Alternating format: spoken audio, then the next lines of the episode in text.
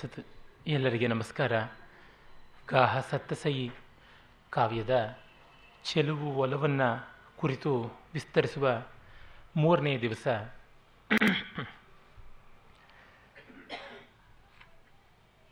ಈ ದಾಂಪತ್ಯದ ಸ್ನೇಹದ ಪ್ರೇಮದ ಕಟುಮಧುರ ಆಖ್ಯಾನ ಬೇಂದ್ರೆಯವರು ಸಖಿಗೀತದಲ್ಲಿ ಹೇಳ್ತಾರೆ, ಆ ಒಂದು ಕಟು ಮಧುರ ಆಖ್ಯಾನದ ಬಗೆ ಇಲ್ಲಿ ಒಂದು ಕಡೆ ಕಾಣಿಸುವಂಥದ್ದು ನೋಡಿ, ಎಷ್ಟು ಚೆನ್ನಾಗಿ ಕವಿ ವಿಸ್ತರಿಸ್ತಾನೆ, ಅಡಕ ಮಾಡಿಕೊಡ್ತಾನೆ ತಹಮಾಣೋ ಮಾಣ ಧಣಿಯೇ ಏ ತೀಯೇ ಏಮೇಯ ದೂರ ಮಣುಬದ್ಧೋ, ಜಹಸೇ ಅಣುಣೀಯಪಿಯೋ ಎಕ್ಕಗ್ಗಾಮವ್ಯ ಪೌತ್ಥೋ.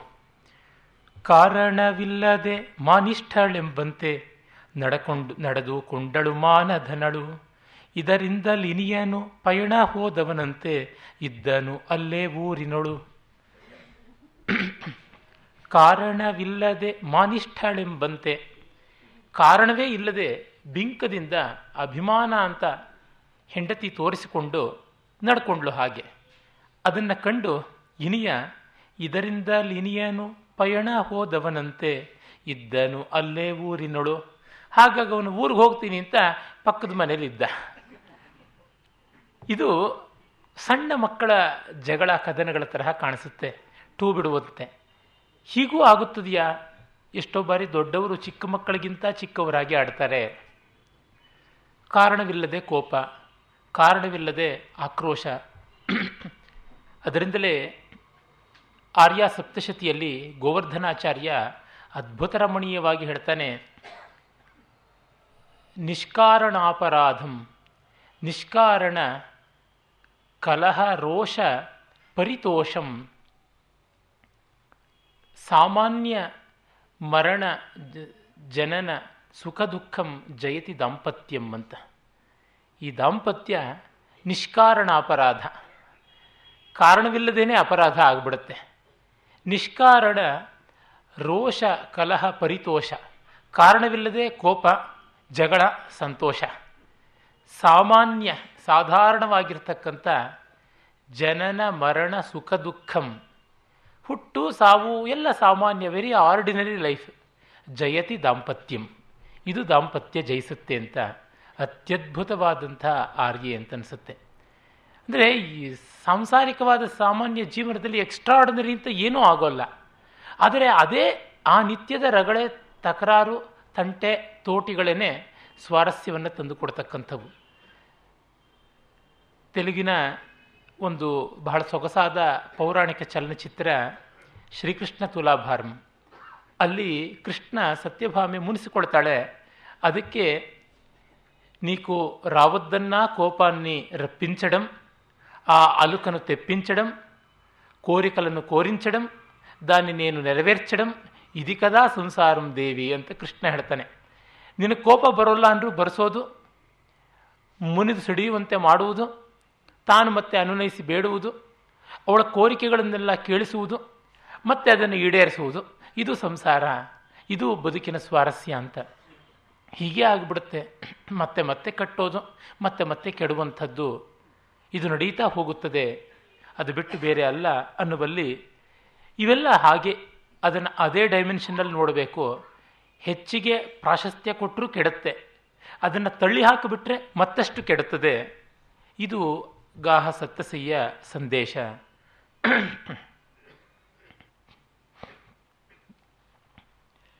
ಮತ್ತೊಂದು ಸ್ವಾರಸ್ಯ ಸಂಗತಿ. ಸಾಲೋಯೇ ತ್ರಿವಸೂರೆ ಧರಿಣಿ ಧರಸಾಮಿಯಸ್ಯ ಧೇನು ಧೇತ್ತೂಣ. ನೆಚ್ಚಂತಸ್ಯ ವಿಪಾಯೇ ಧುಯಯಿ ಘುಯಯಿ ಹಸಂತಿ ಹಸಂತಸ್ಸ. ಸೂರ್ಯನ ಬೆಳಕಿರುವಾಗಲೇ ನಲ್ಲಲು. ಗೃಹಪತಿ ಎಡಿದಾವರಿಯನು. ನಗು ನಗು ತೈತಂದು ತೊಳೆಯಲು ತೊಳೆದು ನಮಿಸಿದಳು. ಬಯಸದಿದ್ದರು ಅವನಿದನು ಸೂರ್ಯೋದಯದ ಬಳಿಕ ದಿನ ಆರಂಭವಾಗುತ್ತೆ. ಸೂರ್ಯಾಸ್ತದಲ್ಲಿ ಮುಗಿಯುತ್ತೆ. ಅದರೊಳಗೇನು ವಿಶೇಷ ಇಲ್ಲ. ಬೆಳಕು ಆರಂಭವಾದಾಗ ಹಿರಿಯರಿಗೆ ನಮಸ್ಕಾರ ಮಾಡುವುದು ರೂಢಿ. ಹೆಂಡತಿ ಆ ಕಾಲದಲ್ಲಿ ಗಂಡನಿಗೆ ನಮಸ್ಕಾರ ಮಾಡೋದು. ಇವಳು ಸಂಜೆ ಇನ್ನೂ ಸೂರ್ಯ ಮುಳುಗೋಕ್ಕೆ ಮುನ್ನವೇ ಗಂಡನ ಕಾಲಿಗೆ ನಮಸ್ಕಾರ ಮಾಡ್ತಾ ಇದ್ದಾಳೆ. ಅವನಿಗೆ ಪಾದ ತೊಳೆದು ವಂದನೆ ಸಲ್ಲಿಸಿದ್ದಾಳೆ. ಅವನು ಬಯಸಿಲ್ಲ ಆದರೂ ಮಾಡ್ತಾ ಇದ್ದಾಳೆ ಅಂತಂದರೆ ಏನು? ಇದು ಒಂದು ಸ್ವಾರಸ್ಯ. ಇನ್ನು ಮನೆಯಿಂದ ಆಚೆಗೆ ನೀನು ಹೋಗಬೇಕಿಲ್ಲ ಅಂತ. ಕಾಲು ತೊಳೆದು ಒಳಗೆ ಬಂದ ಮೇಲೆ ಇನ್ನು ಆಚೆಗೆ ಹೋಗಬೇಕಿಲ್ಲ ಅನ್ನುವಂತೆ. ಸಾಮಾನ್ಯ ಮನೆ ಒಳಗೆ ಕಾಲು ತೊಳೆದು ಬಂದ ಮೇಲೆ ಮತ್ತೆ ಆಚೆ ಹೋಗುವಂಥದ್ದಲ್ಲ. ಪಾದ ಪೂಜೆ ಮಾಡಿಸಿಕೊಂಡ ಮೇಲೆ ಆ ಮರ್ಯಾದೆಗಾದರೂ ತಕ್ಕಂತೆ ಇರಬೇಕು ಅಂತ. ಆ ವ್ಯಂಗ್ಯ ಇವೆಲ್ಲ ತೋರಿಕೊಳ್ತಕ್ಕಂಥದ್ದು ಸಣ್ಣ ಪದ್ಯದೊಳಗೆ ಎಷ್ಟೋ ಅರ್ಥಗಳನ್ನು, ಸ್ವಾರಸ್ಯಗಳನ್ನು ತೋರಿಸುವುದು.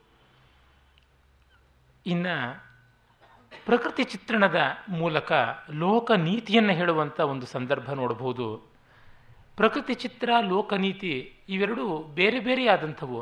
ಅದನ್ನು ಹೇಗೆ ಸೇರಿಸೋದು? ಕವಿ ಪ್ರತಿಭೆ ಯಾವುದನ್ನು ಸೇರಿಸುತ್ತೆ? ಕವಿ ಪ್ರತಿಭೆಗೆ ಮಾಡದೇ ಇರುವಂಥ ಸಮನ್ವಯವೇ ಇಲ್ಲ. ಹೊಂತೀವಿ ನಿಪ್ಪಣಿಚ್ಚಲ ಧರಣಿನದ್ದಿ ಹೋಯಿ ಕಿವಿಣವು ಪುರಿರಸ್ಸ, ಗಿಂಹಾ ಅವತಂಸಸ್ಸ ತಸ, ನಿಯ ಅಚ್ಚೈವ ಪೈಯಸ್ಸ ಅಂತ. ಗ್ರೀಷ್ಮದ ಬಿಸಿಲೋಳು, ಸಿಲುಕಿ ಪರಿತಪಿಸುವ ದಾರಿ ಹೋಕನ ನೆರಳಿನಂತೆ. ಕೃಪಣನ ಬಳಿಯೋಳು ಹಣವೇ ನೀತಿದ್ದರು ನಿಷ್ಪ್ರಯೋಜಕವೇ ನೀಸುವುದು. ಗ್ರೀಷ್ಮನ ಬಿಸಿಲೋಳು, ಆ ಗ್ರೀಷ್ಮದ ಬಿಸಿಲಿನಲ್ಲಿ ನೆರಳಿಲ್ಲದೆ ತಪ್ಪಿಸುವ ದಾರಿ ಹೋಕನ ಹಾಗೆ. ಅವನಿಗೆ ನೆರಳಿಲ್ವ? ಅವನದೇ ನೆರಳಿದೆ. ಆದರೆ ಅದು ಯಾವುದಕ್ಕೂ ಪ್ರಯೋಜನಕ್ಕೆ ಬರೋಲ್ಲ. ಅಲ್ಲಿ ನೋಡಿ, ಹೊಂತೀವಿ ನಿಪ್ಪಲಚ್ಚಿಯ ಧರಣಿದ್ಧಿ ಹೋಯಿ ಕಿವಿಣ ಪುರುಷಸ್ಯ, ಕೃಪಣ ಪುರುಷಸ್ಯ ಹೋಯಿ ಭವತಿ. ಹೊಂತೀಯಪಿ, ಹೊಂತೀವಿ, ಭವಂತೀಯಪಿ ಅಪಿ ನಿಷ್ಫಲೈವ ಛಾಯಾ. ಅಂದರೆ ತನ್ನ ನೆರಳು ಹಾದಿಹೋಕನಿಗೆ ಇದ್ದರೂ ಅದು ತನಗೆ ಪ್ರಯೋಜನಕ್ಕೆ ಬರೋಲ್ಲ ಗ್ರೀಷ್ಮದಲ್ಲಿ. ಹಾಗೆ ಕೃಪಣನ ಬಳಿಯೋಳು ಹಣವೇ ನೀತಿದ್ದರು. ಪಿಶುನ ಜಿಪುಣನ ಬಳಿಯಲ್ಲಿ ಎಷ್ಟು ಹಣ ಇದ್ದರೂ ನಿಷ್ಪ್ರಯೋಜಕವೆಂದೆನಿಸುವುದು. ನಿಷ್ಪ್ರಯೋಜಕ ಅಂತಲೇ ಎನಿಸುತ್ತದೆ. ಅವನು ಬಳಸೋಲ್ಲ ಬೇರೆಯವರಿಗೆ ಕೊಡೋಲ್ಲ. ಹಾಗಾಗಿ ಇರುವುದಕ್ಕಿಂತ ಇಲ್ಲದೇ ಇರೋದು ಯಾವ ರೀತಿಯಲ್ಲಿ ವ್ಯತ್ಯಾಸವಾಗಿ ತೋರೋದಿಲ್ಲ ಅಂತ. ಸುಂದರ ಪಾಂಡ್ಯ ನೀತಿ ದ್ವಿಶಿಷ್ಟಿಕೆಯ ಆರ್ಯಗಳಲ್ಲಿ ಒಂದು ಕಡೆ ಬಹಳ ಚೆನ್ನಾಗಿ ಹೇಳ್ತಾನೆ, ಕೊಡುವುದು, ಅನುಭವಿಸುವುದು, ನಾಶವಾಗುವುದು ಇವೆಲ್ಲ ದುಡ್ಡಿಗೆ ಮೂರೇ ರೀತಿ. ಭರ್ತೃಹರಿ ವೈರಾಗ್ಯ ಶತಕದಲ್ಲಿ ಕೂಡ ಹೇಳ್ತಾನೆ. ದಾನಂ ಭೋಗೋ ನಾಶಸ್ತಿಸ್ರೋ ಗತಯೋ ಭವಂತಿ ವಿತ್ತಸ್ಯ. ವೈರಾಗ್ಯ ಶತಕವಲ್ಲ, ನೀತಿ ಶತಕದಲ್ಲಿ ಹೇಳ್ತಾನೆ.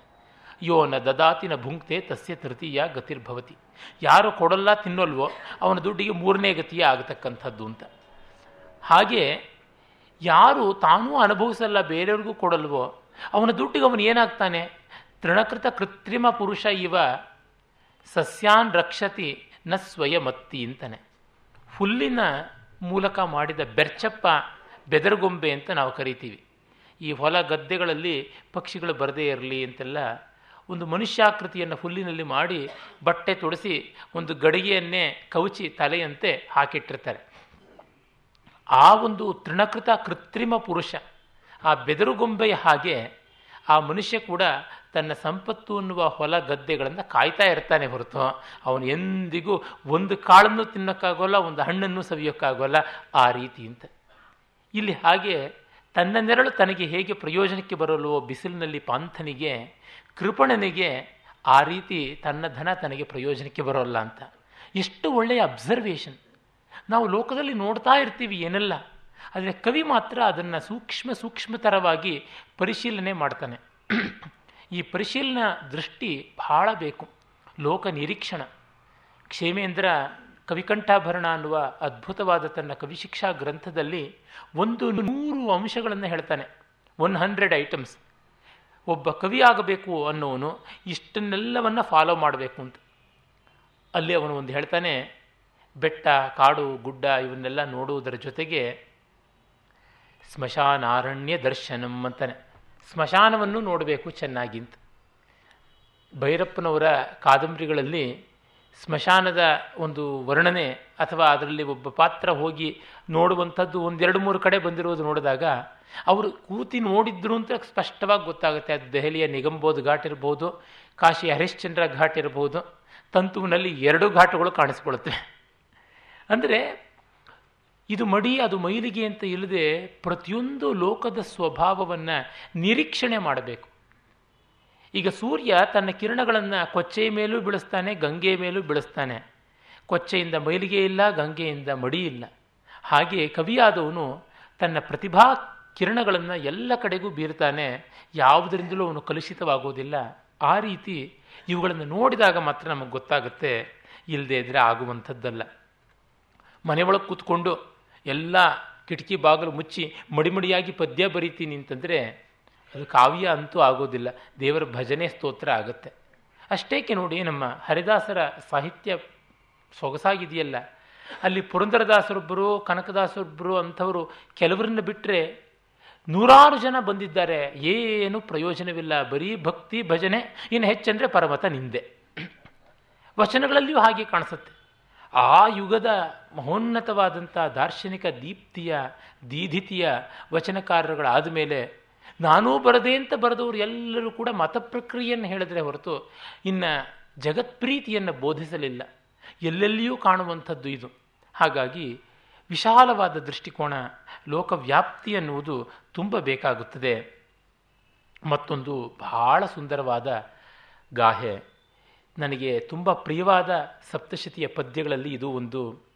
ಪುರಿಯೇ ವಾಮಚ್ಚಿತುಯೇ ಜಯ್ಯೇಯಿ ಸೋಪಿವೋ ಜತ ಸುಯಿರಂ, ಸಮ್ಮೀಲಿಯ ದಾಹಿಳಂ, ತುವಿ ಅವಿ ಏಹಂ ಪಲೋಯಿಸ್ಸಂ ಎಡಗಣ್ಣೆ ನಲ್ಲ ನೈತಹನೇನು ತದುರುವೆ, ನಿನ್ನುಪಕಾರವು ಮಿಗಿಲು. ಇದು ಒಬ್ಬ ಪ್ರೋಷಿತ ಪತಿಕೆ ಹೇಳ್ತಾ ಇರುವುದು. ನಮ್ಮ ಶಕುನಶಾಸ್ತ್ರದ ವಿಶ್ವಾಸದ ಮೇಲೆ ಆಧರಿಸಿರುವುದು. ಗಂಡ ವೇ ಬೇರೆ ಊರಿಗೆ ಹೋಗಿದ್ದಾನೆ. ಅವನ ನಿರೀಕ್ಷೆಯಲ್ಲಿದ್ದಾಳೆ, ಎಡಗಣ್ಣು ಅದರಿದೆ. ಎಡಗಣ್ಣು ಅದರಿದ್ರೆ ಸ್ತ್ರೀಯರಿಗೆ ಶುಭ ಬಲಗಣ್ಣು ಅದರಿದರೆ ಪುರುಷರಿಗೆ ಶುಭ ಅಂತ ಶಕುನಶಾಸ್ತ್ರ. ವಾಲ್ಮೀಕಿ ರಾಮಾಯಣದಲ್ಲೂ ಬರುತ್ತೆ. ರಾಮ ಸುಗ್ರೀವರ ಸಖ್ಯ ಆದ ತಕ್ಷಣ ಮೂರು ಜನರಿಗೆ ಎಡಗಣ್ಣು ಅದರಿತು. ಯಾರಿಗೆ? ಸೀತೆಗೆ, ವಾಲಿಗೆ, ರಾವಣನಿಗೆ ಅಂತ. ಸೀತೆಗೆ ಶುಭ, ವಾಲಿ ರಾವಣರಿಗೆ ಅಶುಭ ಅಂತ. ಹಾಗೆ ಇಲ್ಲಿ ನಲ್ಲನೈತಹನೇನು ನಲ್ಲ ನೈತಹನೇನು ತದುರುವೆ. ನಿನ್ನುಪಕಾರವು ಮಿಗಿಲು.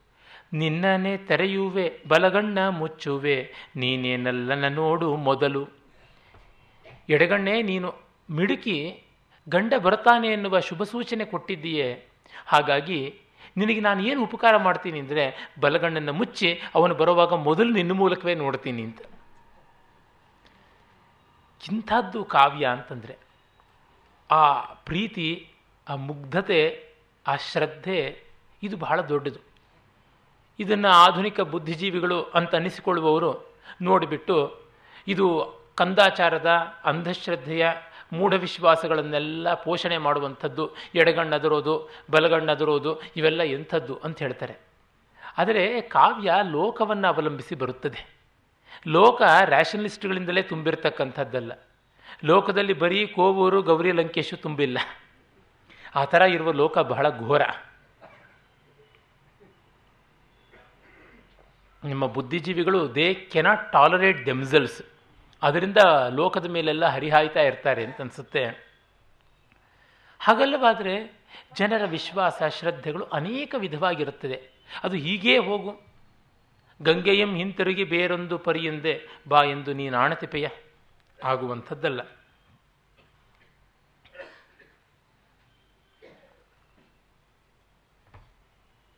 ಆಮೇಲೆ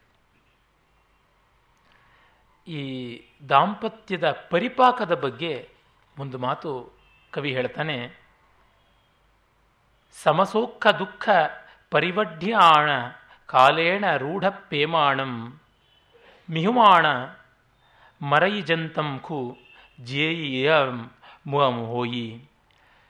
ಸಮಸುಖ ದುಃಖದೊಳೋರೋರ್ವರನುರಾಗವನುದೀನ ರೂಢಿಸಿ ಬೆಳೆದು ಬಾಳಿದ ಮಿಥುನಗೊಳ್ಳಳಿದವರುಳಿವರು ಉಳಿದವರಳಿಯುವರಹುದು.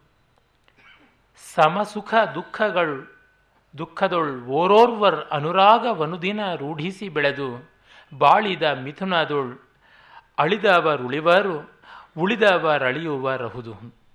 ಬಹಳ ಸೊಗಸಾದದ್ದು. ಸಮಸುಖ ದುಃಖ ಸಮಿತಯೋಹೋ ರೂಢ ತತಸ್ತು ಕಾಲೇನ ದಂಪತ್ಯೋರ್ಮ್ರಿಯತೆಯೋ ಜೀವತಿ ಸೋನ್ಯೋ ಮೃತೋ ಭವತಿ. ಸಮಾನವಾಗಿ ಸುಖ ದುಃಖಗಳಲ್ಲಿ ಅನುರಾಗವನ್ನು ರೂಢಿಸಿಕೊಂಡು ಅನುದಿನ ಬೆಳೀತಾರಲ್ಲ, ಹಾಗೆ ಬಾಳಿದ ಮಿಥುನದಲ್ಲಿ ಅಳದವರೇ ಉಳಿತಾರೆ, ಉಳಿದವರು ಅಳಿತಾರೆ ಅಂತ. ಎಂಥ ವಿರೋಧಾಲಂಕಾರದಿಂದ ಅದ್ಭುತವಾದ ಸಂದೇಶ ಹೇಳ್ತಿದ್ದೇನೆ. ಒಬ್ಬರಿಗೊಬ್ಬರು ತುಂಬ ಪ್ರೀತಿಯಿಂದ ಜೀವಕ್ಕೆ ಜೀವವಾಗಿ ಬೆಳಕೊಂಡಂಥ ದಂಪತಿಗಳಲ್ಲಿ ಯಾರು ಸಾಯ್ತಾರೋ ಅವರು ಬದುಕ್ತಾರೆ, ಯಾರು ಬದುಕ್ತಾರೋ ಅವರು ಸಾಯ್ತಾರೆ ಅಂತ. ತುಂಬ ಆತ್ಮೀಯರಾದವರು ತೀರಿಕೊಂಡಾಗ ಅವರ ಅತ್ಯಂತ ನಿಕಟ ತಮ ಅಂತ ಯಾರಿದ್ದಾರೆ, ಅವರು ಅವರ ನೆನಪನ್ನು ಮತ್ತೆ ಮತ್ತೆ ಮಾಡಿಕೊಳ್ತಾ ಇರ್ತಾರೆ, ಹಾಗಾಗಿ ಅವರು ಬದುಕ್ತಾ ಇರ್ತ, ಬದುಕ್ತಾರೆ. ಇವರು ಅವರಿಲ್ಲದ ಕಾರಣ ಜೀವಚ್ಛವ ಆಗೋಗ್ಬಿಡ್ತಾರೆ. ಇಷ್ಟು ಗಾಢವಾದದ್ದು. ಅದ್ವೈತಂ ಸುಖ ದುಃಖಯೋರನುಗತಂ ಸರ್ವಾಸ್ವವಸ್ಥಾಸು ಯದ್ವಿಶ್ರಾಮೋ ಹೃದಯಸ್ಯ. ಯತ್ರ ಜರಸ ಯಸ್ಮಿನ್ ನಹಾರ್ಯೋ ರಸಃ ಕಾವೇ ಕಾಲೇನಾವರಣಾತ್ಯಯೇ ಪರಿಣತೆ ಯತ್ ಪ್ರೇಮಸಾರಂ ಸ್ಮೃತಂ ಇದು ಭವಭೂತಿಯ ಚರಿತ್ರದಲ್ಲಿ ಬರ್ತಕ್ಕಂಥ ರಾಮ ಹೇಳುವ ಮಾತು, ಅದ್ವೈತಂ ಸುಖ ದುಃಖಯೋ ಅನುಗತಂ ಸರ್ವಾಸ್ವಸ್ಥಾಸು ಎಲ್ಲ ಅವಸ್ಥೆಗಳಲ್ಲಿ ಅದ್ವೈತ. ಅಂದರೆ ಒಬ್ಬರನ್ನು ಬಿಟ್ಟು ಮತ್ತೊಬ್ಬರಿಲ್ಲ. ಒಮ್ಮೆ ಮಾಸ್ತಿ ವೆಂಕಟೇಶ ಅಯ್ಯಂಗಾರವರು ಯಾವುದೋ ಸಂದರ್ಭದಲ್ಲಿ ಯಾರೋ ಮಿತ್ರರ ಜೊತೆಗೆ ಮಾತನಾಡ್ತಾ ಇದ್ದರು ಆಗ ಮಗಳ ಮದುವೆ ನಾವು ಮಾಡಬೇಕು ಅಂತಂದರು. ಮಾಸ್ತಿಯವರ ಮಗಳ ಮದುವೆ. ಆಗ ಅವರು ಮಗಳ ಮದುವೆಯನ್ನು ನಾವು ಮಾಡಬೇಕು ಅಂತಂದ್ರಂತೆ. ಸಾಮಾನ್ಯ ನೋಡಿ ನಮ್ಮಲ್ಲಿ ಗಂಡಸರಂತೂ ನಾನು ಮದುವೆ ಮಾಡಬೇಕಯ್ಯ ಮಗಳಿಗೆ ಅಂತಾರೆ. ನಾನು ಅಂತ ಹೇಳ್ತಾರೆ ಹೊರತುನುವೆ ಹೆಂಡತಿಯನ್ನು ಸೇರಿಸ್ಕೊಂಡು ನಾವು ಅಂತ ಅವರು ಎಲ್ಲಿಯೂ ಯಾರ ಹತ್ರವೂ ಹೇಳೋದಿಲ್ಲ. ಮಾಸ್ತಿಯವರು ನಾವು ಮಗಳ ಮದುವೆ ಮಾಡಬೇಕು ಅಂತ ಯಾರೋ ಸ್ನೇಹಿತರ ಹತ್ರ ಏನೋ ಪ್ರಸ್ತಾವ ಬಂದಾಗ ಹೇಳಿದ್ರು ಅಂದರೆ, ಅದ್ವೈತಂ ಸುಖ ದುಃಖಯೋರನುಗತಂ ಸರ್ವಾಸ್ವವಸ್ಥಾಸು ಅನ್ನುವುದಕ್ಕೆ ಸಾಕ್ಷಾತ್ ದೃಷ್ಟಾಂತದಂತೆ ಇದ್ದವರು ಅಂತ ಗೊತ್ತಾಗುತ್ತೆ. ಇಂಥ ಬದುಕು ಬದುಕಿದವರು ಅಂಥ ಶಾಶ್ವತ ಸಾಹಿತ್ಯವನ್ನು ಸೃಷ್ಟಿ ಮಾಡಿದ್ರು. ಈಗಲೂ ಬರೀತಾರೆ ಕಥೆಗಳು ಅಂತ. ನನ್ನ ಯುವ ಮಿತ್ರ ಒಬ್ಬ ಈಚಿನ ಕಥೆಗಳು ಅಂತ ಕೆಲವನ್ನೆಲ್ಲ ತಂದು ಕೊಟ್ಟರು ಪಾಪ. ಜಯಂತ ಕಾಯ್ಕಿಣಿಯವ್ರದ್ದೆಲ್ಲ. ನನಗೆ ನೋಡಿದೆ, ನೋಡಬಾರದು, ಓದಬಾರದು ಅನ್ನುವ ಮನಸ್ಸಿಲ್ಲದೆ ಇದ್ದರೂ ಅದರೊಳಗೆ ಏನೂ ರಸ ಕಾಣಿಸ್ತಾ ಇಲ್ಲ. ಸರ್ಕಸ್ ತುಂಬ ಮಾಡಿದ್ದಾರೆ ಅನಿಸುತ್ತೆ. ಪಾಪ, ಅಗದರೂ ಇಜ್ಜಲು ಸಿಗುತ್ತೆ ಹೊರತು ರತ್ನ ಸಿಗೋದಿಲ್ಲ ಅನ್ನುವಂಥ ಕಥೆಯಾಯಿತು. ಅದೇ ಮಾಸ್ತಿಯವರ ಒಂದು ಹೇಮಕೂಟದಿಂದ ಬಂದ ಮೇಲೆ ಗೌತಮಿ ಹೇಳಿದ ಕಥೆ, ಆಚಾರ್ಯರ ಪತ್ನಿ ನಿಜಗಲ್ಲಿನ ರಾಣಿ ಮಾಸ್ಟರ್ ಶೇಕ್ಸ್ಪಿಯರ್, ಮಾಸ್ಟರ್ ವಿಲಿಯಂ, ಈ ಥರದ್ದೆಲ್ಲ ಒಂದೇ ಎರಡೇ ಕಥೆಗಳು. ಚಟ್ಟೆಕಾರರ ತಾಯಿ ಮೊಸರಿನ ಮಂಗಮ್ಮ, ವೆಂಕಟಸ್ವಾಮಿ ಪ್ರಣಯ, ವೆಂಕಟಿಗನ ಹೆಂಡತಿ. ಆಹಾ, ಅತ್ಯದ್ಭುತವಾದದ್ದು. ಒಂದೊಂದು ಕಥೆ ಒಂದೊಂದು ಭಾವಕೋಶವನ್ನು, ಒಂದೊಂದು ಜೀವ ಪ್ರಪಂಚವನ್ನು ತೆರೆಯುತ್ತದೆ. ಕಾರಣ, ಸಾಚಾತನ. ಮೆಚ್ಚಿಸಬೇಕು ಅನ್ನುವಂಥ ಹಠ ಇಲ್ಲ. ತಾನಾಗಿ ಮೆಚ್ಚುಗೆ ಬಂದರೆ ತಿರಸ್ಕರಿಸುವಂತಹ ಬಿಗುಮಾನವೂ ಇಲ್ಲ. ಇದಲ್ವ? ಈ ಪರಿಪಾಕ ಅದ್ವೈತಂ ಸುಖ ದುಃಖ ಯೋಹೋ ಭವಭೂತಿ ಹೇಳ್ತಾನೆ. ಎಲ್ಲ ಅವಸ್ಥೆಗಳಲ್ಲಿ. ಆಮೇಲೆ, ಕಾಲೇನ ಆವರಣಾತ್ಯಯೇ ಪರಿಣತೆ ಯತ್ ಪ್ರೇಮಸಾರಂ ಸ್ಥಿತಂ. ಎಲ್ಲ ನಮ್ಮ ಆವರಣಾತ್ಯಯ, ಬಿಗುಮಾನದ ಮುಸುಗುಗಳು, ಕವಚಗಳು, ಚಿಪ್ಪುಗಳು ಒಡೆದು ಕಡೆಯಲ್ಲಿ ಪಾಕ ಹಣ್ಣುತನ ಉಳಿಯಬೇಕು. ಮೊದಮೊದಲು ಆ ಹಣ್ಣಿಗೆ ಯಾವ ಒಂದು ಕಸರುತನ ಕಹಿತನ, ಒಗರ್ತನ, ಹುಳಿತನ ಎಲ್ಲ ಇರುತ್ತೆ. ಅದೆಲ್ಲ ಹೋಗಿ ಮಾಗತ್ತಲ್ಲ. ಹಾಗೆ ಆವರಣಗಳನ್ನು ಕಳಚಿಕೊಂಡು ಓಪನ್ನೆಸ್ ಬರುವಂಥದ್ದಾಗುತ್ತದೆ. ಆಮೇಲೆ, ಯಸ್ಮಿನ್ ಜರಸ, ಯಸ್ಮಿನ್ ಅಹಾರ್ಯೋ ರಸ. ಮುಪ್ಪಿನಲ್ಲಿ ಯಾವುದರ ರಸವನ್ನು ಯಾರೂ ಹಾಳು ಮಾಡೋಕ್ಕಾಗೋದಿಲ್ವೋ? ಅಂಥದ್ದು ದಾಂಪತ್ಯ ಅಂತ. ಎಷ್ಟೋ ಕಡೆ ಮುಪ್ಪು ಬರುತ್ತೆ ಅಂತ ಗೊತ್ತಾದರೆ ದಾಂಪತ್ಯಕ್ಕೆ ಚ್ಯುತಿಯಲ್ಲಿಯೋ ಅಂತ ಹೇಳಿಬಿಟ್ಟು ಚಿಂತೆ ಮಾಡುವಂಥದ್ದು. ನನ್ನ ಗೆಳೆಯರೊಬ್ಬರು ಒಳ್ಳೆ ಸಾಹಿತ್ಯ ರಸಿಕರು, ಇಂಗ್ಲೀಷ್ ಸಾಹಿತ್ಯವನ್ನು ಬೋಧನೆ ಮಾಡುವಂಥವರು, ಕನ್ನಡ ಎಲ್ಲ ಚೆನ್ನಾಗಿ ಓದ್ಕೊಂಡಿದ್ದಾರೆ. ಅವರು ಅವರ ಬಂಧುವರ್ಗದ ಒಬ್ಬರು ಪಾಪ ಬಾಲ ವಿಧವೆಯ ಒಂದು ಮಾತುಗಳನ್ನು ಹೇಳ್ತಾ ಇದ್ರು. ಅವರು ಹೇಳುವರಂತೆ ಸಾಕಷ್ಟು ವಯಸ್ಸಾಗಿತ್ತು. ಅವರು ಮಾತ್ರ ಒಳ್ಳೆ ವೇದಾಂತಕ್ಕೆ ಆಸಕ್ತಿ ವಹಿಸಿಕೊಂಡು ಹೊಳೆನರಸೀಪುರದ ಸ್ವಾಮಿಗಳಿಗೆ ತುಂಬ ಸೇವೆ ಮಾಡ್ತಾ ಇದ್ದವರು, ಅಲ್ಲಿ ಹೊಳೆನರಸೀಪುರದ ಆಶ್ರಮದಲ್ಲಿಯೇ ಇದ್ದವರು. ಅಷ್ಟೆಲ್ಲ ಇದ್ದಂಥವರು ಲಕ್ಷ್ಮೀದೇವಮ್ಮ ಅಂತಲೂ ಏನೋ ಅವರ ಹೆಸರು ಪಾಪ.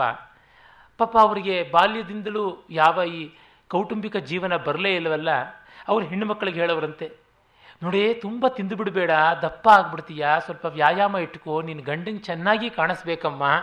ಇಲ್ಲದೇ ಇದ್ರೆ ಸಂಸಾರ ನೆಟ್ಟಗುಳಿಯೋದಿಲ್ವೇ ಅಂತೆಲ್ಲ ಹೇಳ್ತಿದ್ರಂತೆ.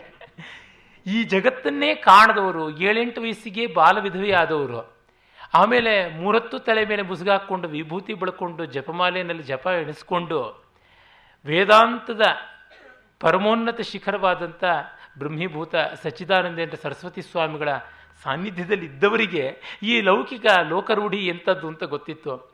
ಆದರೆ ನಿಜವಾದ ದಾಂಪತ್ಯ ಜರಸ ಯಸ್ಮಿನ್ ನಹಾರ್ಯೋ ರಸ. ಮುಪ್ಪು ಸ್ವಾರಸ್ಯ ರುಚಿಯನ್ನು ಹಿಂಗಿಸುವಂಥದ್ದಲ್ಲ. ನಮಗೆ ಆತ್ಮೀಯರಾದ ಮೇಲೆ, ತುಂಬ ಪ್ರೀತಿಪಾತ್ರರಾದ ಮೇಲೆ ಅವರ ಚೆಲುವು, ಒಲವು ಎಲ್ಲ ಕೂಡ ಅಂತರಂಗದ ಬಲದ ಮೇಲೆ ತಾನೇ ಇರತಕ್ಕಂಥದ್ದು. ನನಗೆ ನನ್ನ ಕಣ್ಣಿಗೆ ಈ ಜಗತ್ತಿನಲ್ಲೇ ತುಂಬ ಸುಂದರಿಯಾಗಿ ಕಾಣಿಸೋದು ನಮ್ಮ ಅಮ್ಮನೇ. ಅವರಿಗಿಂತ ಚೆನ್ನಾಗಿ ಯಾರೂ ಕಾಣಿಸೋದಿಲ್ಲ ಅನ್ನೋ ಥರ ಇದೆ. ಆ ಮುಪ್ಪಿನ ಮುಖ, ಆ ಸುಕ್ಕಿನ ಮುಖದಲ್ಲಿ ಆ ಮಗುತನದ ಸ್ವಾರಸ್ಯವನ್ನು ನೋಡುವಾಗ ಅತಿಶಯ ಅಂತ ಅನ್ನಿಸ್ತಾ ಇರುತ್ತೆ. ಅಲ್ಲಿ ಏನು ಬೇಕೇ ನಮಗೆ? ಇಂಥ ಯಾರ್ಡ್ ಸ್ಟಿಕ್ಕು, ಅಂಥ ಯಾರ್ಡ್ ಸ್ಟಿಕ್ ಅಂತ ಯಾವುದೋ ಇಂಟರ್ನ್ಯಾಷನಲ್ ಲೆವೆಲ್ನಲ್ಲಿ ಮಾಡ್ತಕ್ಕಂಥ ಬ್ಯೂಟಿ ಪೇಜೆಂಟ್ಗಳ ಅಳತೆಗಳು ಬೇಕೆ? ಖಂಡಿತ ಇಲ್ಲ. ಇದು ಅಲ್ಲಿ ಹೇಳುವಂಥದ್ದು. ಕವಿ ಸತ್ತವರು ಬದುಕ್ತಾರೆ, ಬದುಕಿದವರು ಸಾಯ್ತಾರೆ ಎನ್ನುವಾಗ ಭಾರತೀಯ ಜೀವನದ ಬುನಾದಿ, ಭಾರತೀಯತೆಗೆ ಯಾಕೆ? ಮೊದಲು ಸುಮಾರು ಇನ್ನೂರು ವರ್ಷದವರೆಗೆ ಪ್ರಪಂಚಕ್ಕೆ ಅದು ಆಗಿದ್ದಿದ್ದು ನಮಗೆ ಹದಿನೆಂಟನೇ ಶತಮಾನದ, ಹತ್ತೊಂಬತ್ತನೇ ಶತಮಾನದ, ಯುರೋಪ್, ಅಮೆರಿಕದ ಜೀವನದ ವಿವರಗಳನ್ನು ಉಳ್ಳಂಥ ಕಥೆ, ಕಾದಂಬರಿಗಳು ಓದುವಾಗ ಕೂಡ ಗೊತ್ತಾಗುವಂಥದ್ದು. ಅದು ಹೀಗೆ ಈ ಪದ್ಯದಿಂದ ಗೋಚರವಾಗುತ್ತದೆ. ಮತ್ತೊಂದು ಚಮತ್ಕಾರ ಇಂಥದ್ದೇ, ಒಂದು ಪ್ಯಾರಡಾಕ್ಸು. ನಮೋಂತಿ ದೀಹಸಾಸಂ ನರುವಂತಿ ಚಿರಂ ನ ಹೋಂತಿ ಕಿಸಿಯಾವೋ, ಧಣ್ಣಾವೋ ತಾವೋ ಜಾಣಂ ಬಹುವಲ್ಲಹ ವಲ್ಲಹೋ ಣತುವಂ. ಒಬ್ಬಾಕೆ ರೋಷದಿಂದ, ಬೇಸರದಿಂದ, ಹತಾಶೆಯಿಂದ ಪ್ರಿಯಕರನಿಗೆ ಹೇಳುವುದು ಅಥವಾ ಅವಳ ದೂತಿ ಪ್ರಿಯಕರನಿಗೆ ಹೇಳುವುದಿರಬೇಕು. ಹೇ ಬಹುವಲ್ಲಭ, ಯಾರಿಗೆ ನೀನಿಂದು ವಲ್ಲಭನಲ್ಲವೋ ಅವರು? ನಿನಗಾಗಿ ಸೊರಗರು ನಿನಗಾಗಿ ಸುಯ್ಯರು, ಧನ್ಯರು ನಿನಗಾಗಿ ಅಳರು. ಹೇ ಬಹು ವಲ್ಲಭ ಯಾರಿಗೆ ನೀನಿಂದು? ವಲ್ಲಭನಲ್ಲವೋ ಅವರು? ನಿನಗಾಗಿ ಸೊರಗರು ನಿನಗಾಗಿ ಸುಯ್ಯರು, ಧನ್ಯರು ನಿನಗಾಗಿ ಅಳರು. ಅಯ್ಯ, ಬಹುಪತ್ನಿ ವಲ್ಲಭ, ಯಾರಿಗೆ ನೀನು ವಲ್ಲಭನಾಗಿ ಇಲ್ಲವೋ? ಅವರು ನಿನಗೆ ನಿನ್ನನ್ನು ಬಯಸಿ ಅಳೋಲ್ಲ, ಸೊರಗೋದಿಲ್ಲ, ಅವರೇ ಪುಣ್ಯಾತ್ಮರು ಅಂತ.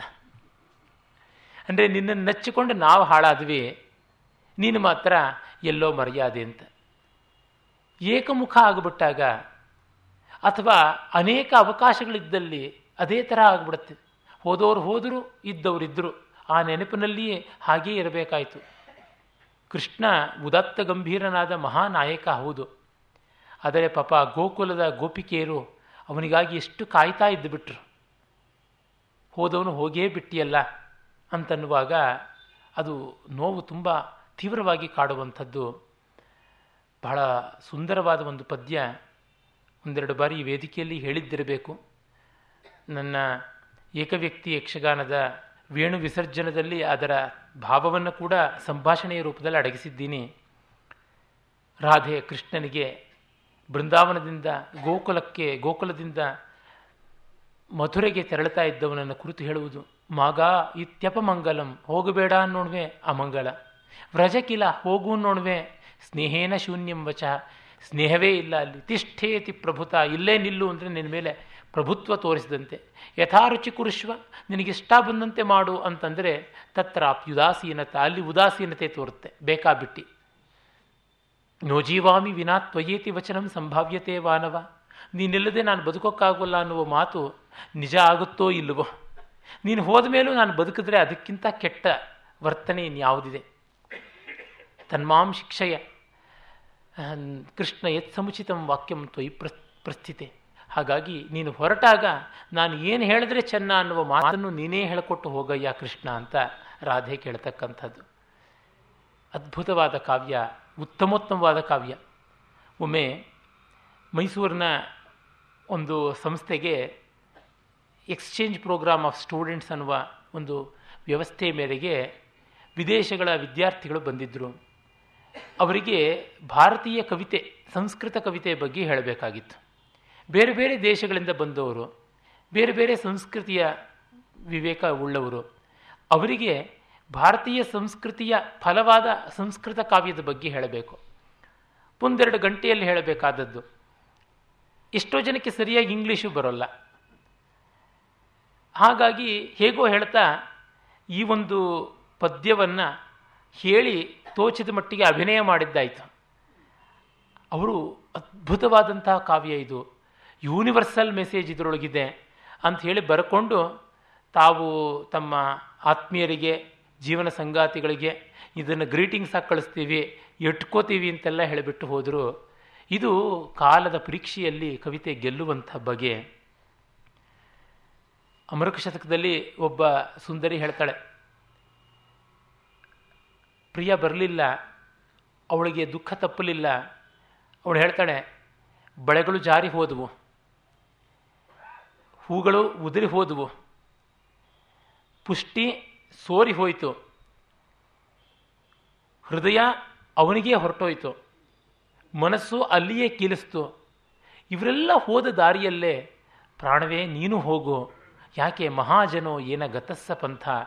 ದೊಡ್ಡವರೆಲ್ಲ ಹೋದ ದಾರಿನಲ್ಲಿ ನಾವು ಹೋಗಬೇಕು ಅಂತ ಇಷ್ಟೆಲ್ಲ ದೊಡ್ಡವರು ಹೋಗಿದ್ದಾರೆ. ಹಾಗಾಗಿ ನೀನು ಹೋಗು ಅಂತ.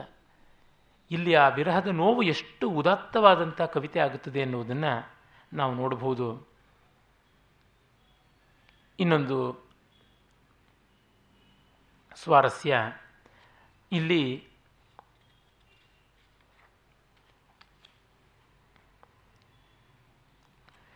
ಒಬ್ಬ ಸಖಿ ಮತ್ತೊಬ್ಬಳನ್ನು ಕೇಳ್ತಾ ಇದ್ದಾಳೆ. ಅವಳ ಆರೋಗ್ಯವನ್ನು, ಯೋಗಕ್ಷೇಮವನ್ನು ಕೇಳ್ತಾಳೆ. ಅದಕ್ಕೆ ಅವಳು ಕೊಡುವಂಥ ಉತ್ತರ ಎಷ್ಟು ಮಾರ್ಮಿಕ.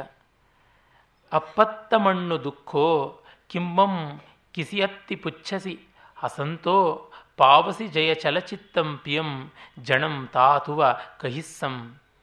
ಕೃಷಳಾದೆ ಏಕೆಂದು ನಗುತ ಕೇಳುವೆ ನೀನು, ಹೆರರ ನೋವರ್ಯದಿರ್ಪವನು ನಿನಗೊಮ್ಮೆ ದೊರೆತರೆ ಚಲಚಿತ್ತಳಿನಿಯಳು ಆಗ ಹೇಳುವೆನುತ್ತರವನು ಕೃಷಳಾದೆ ಏಕೆಂದು ನಗುತ ಕೇಳುವೆ ನೀನು, ಹೆರರ ನೋವರಿಯದಿರ್ಪವನು. ಸಖಿ ಅಲ್ಲ, ಪ್ರಿಯಕರ ಪ್ರೇಯಸಿಯನ್ನು ಕೇಳುವಂಥದ್ದು ಮಾತು.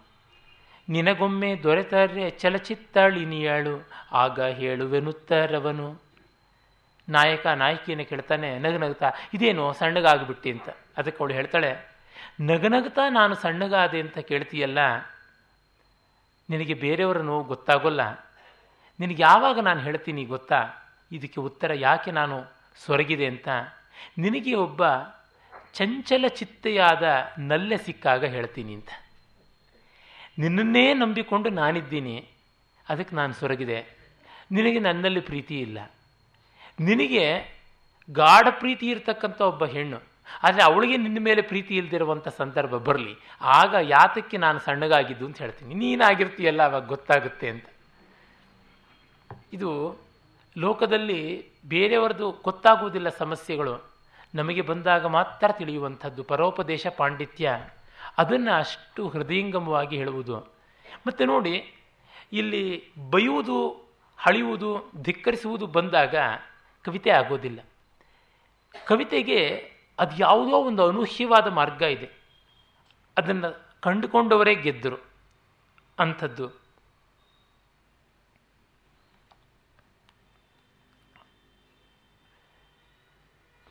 ಮತ್ತೊಂದು ಬಹಳ ಸೊಗಸಾದ ಪದ್ಯ, ಗಾಹ ಸಪ್ತಸಯ್ಯ ಪ್ರಥಮ ಪದ್ಯವಾಗಿ ನನಗೆ ಪರಿಚಿತವಾದದ್ದು ಇದು. ಈ ಪದ್ಯದಿಂದ ಈ ಕಾವ್ಯ ಓದಬೇಕು ಅಂತನಿಸಿದ್ದು ಇದು ಎಂಟನೇ ತರಗತಿಯಲ್ಲಿ ನಾನಿದ್ದಾಗ ಓದಿದ ಪದ್ಯ. ಆ ಮೂಲಕ ಈ ಕಾವ್ಯ ಓದಬೇಕು ಅಂತ ಅನಿಸಿದ್ದು.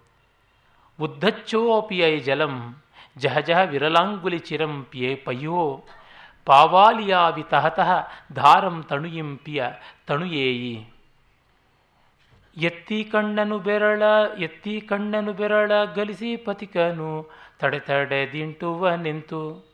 ತೆಳ್ಳನೆ ಧಾರೆಯ ತೆಳುಗೈದು ಬಿಡುವಳು, ಅರವಟ್ಟಿಗೆ ಬಾಲೆಯಂತು ಎತ್ತಿ ಕಣ್ಣನು ಬೆರಳಗಲಿಸಿ ಪಥಿಕನು, ತಡೆ ತಡೆ ದಿಂಟುವ ನಿಂತು ಇದೊಂದು ಹಳ್ಳಿಯಲ್ಲಿ ಮಾತ್ರ ಗ್ರಾಮ ಲೋಕದಲ್ಲಿ ಕಾಣುವ ಚಿತ್ರವಾಗಿತ್ತು, ಅಥವಾ ಪ್ರಾಚೀನ ಭಾರತದಲ್ಲಿ ಕಾಣುವ ಚಿತ್ರವಾಗಿತ್ತು. ಈಗಿಲ್ಲ, ಅರವಟ್ಟಿಗೆ. ಆದರೆ ಜೈನ ಸಮುದಾಯ ಈಗಲೂ ಅಲ್ಲಲ್ಲಿ ನಗರಗಳಲ್ಲಿ ಕೂಡ ಮಾಡುವಂಥದ್ದು ನೋಡ್ತೀವಿ ವಿಶೇಷವಾಗಿ. ಬೇರೆಯವರಲ್ಲಿ ಇದ್ದರೂ ಜೈನರಲ್ಲಿರುವಷ್ಟು ವಿಶೇಷವಾಗಿ ನಾನು ಕಂಡಿದ್ದಿಲ್ಲ. ಆದರೆ ಅರವಟ್ಟಿಗೆಯಲ್ಲಿ ಮನುಷ್ಯರ ವ್ಯವಸ್ಥೆ ಇರ್ತಾ ಇರಲಿಲ್ಲ, ಇರ್ತಾ ಇಲ್ಲ ಈಗ. ಬರೀ ಯಂತ್ರ ವ್ಯವಸ್ಥೆ ಇದೆ, ಹಿಂದೆ ಮನುಷ್ಯರು ಇರ್ತಾಯಿದ್ರು ಅರವಟ್ಟಿಗೆ ಅಂತಂದರೆ ಪ್ರಪಾ ಅಂತ ಸಂಸ್ಕೃತದಲ್ಲಿ ಕರೆಯುವ ಬಾಯಾರಿದವರಿಗೆ ನೀರು ಕೊಡುವ ಜಾಗ. ಅರ ಅಂದರೆ ಹಳಗನ್ನಡದಲ್ಲಿ ಧರ್ಮ ಅಂತ ಅರ್ಥ. ಧರ್ಮದ ವಾಟಿಕೆ, ಅಂದರೆ ಧರ್ಮ ಕಾರ್ಯಾರ್ಥವಾಗಿರುವ ವೇದಿಕೆ ಅಂತ ಅರ್ಥ.